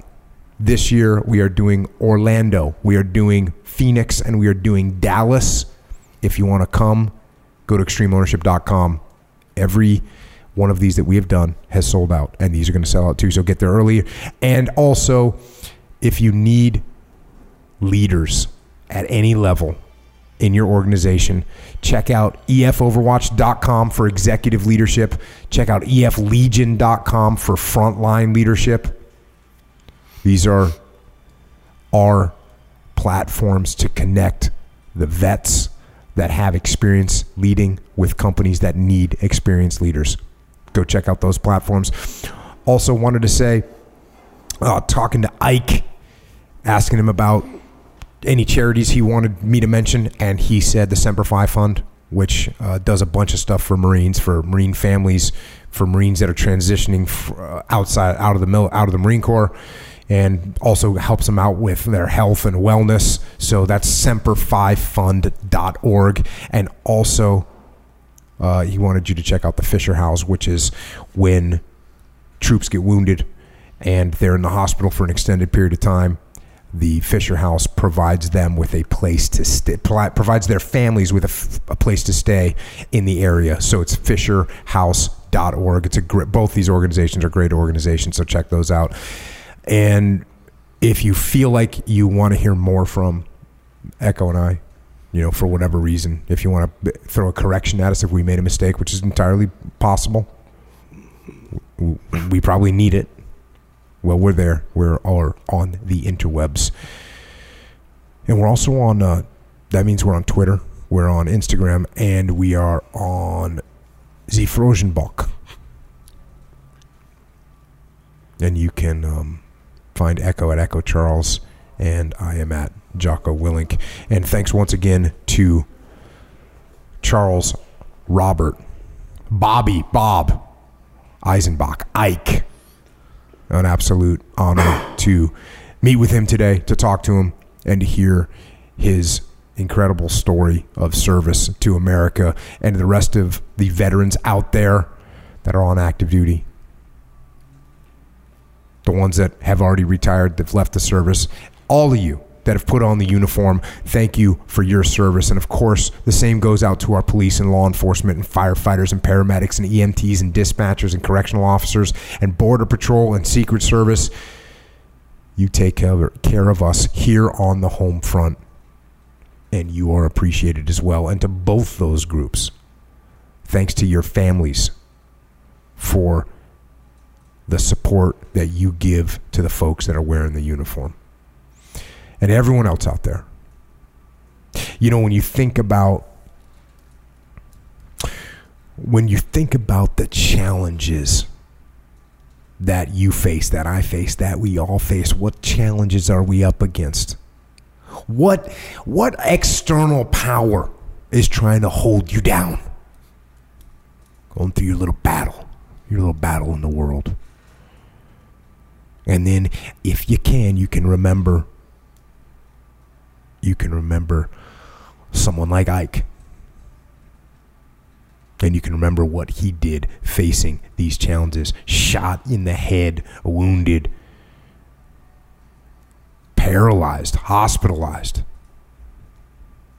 And you know what? Any one of us can fold under those challenges of life. You can do that. You can fold. You can give in. Or you can do what Ike did. And what Ike does every day, which is take on those challenges by getting out there and getting after it. So, until next time, this is Echo and Jocko. Out.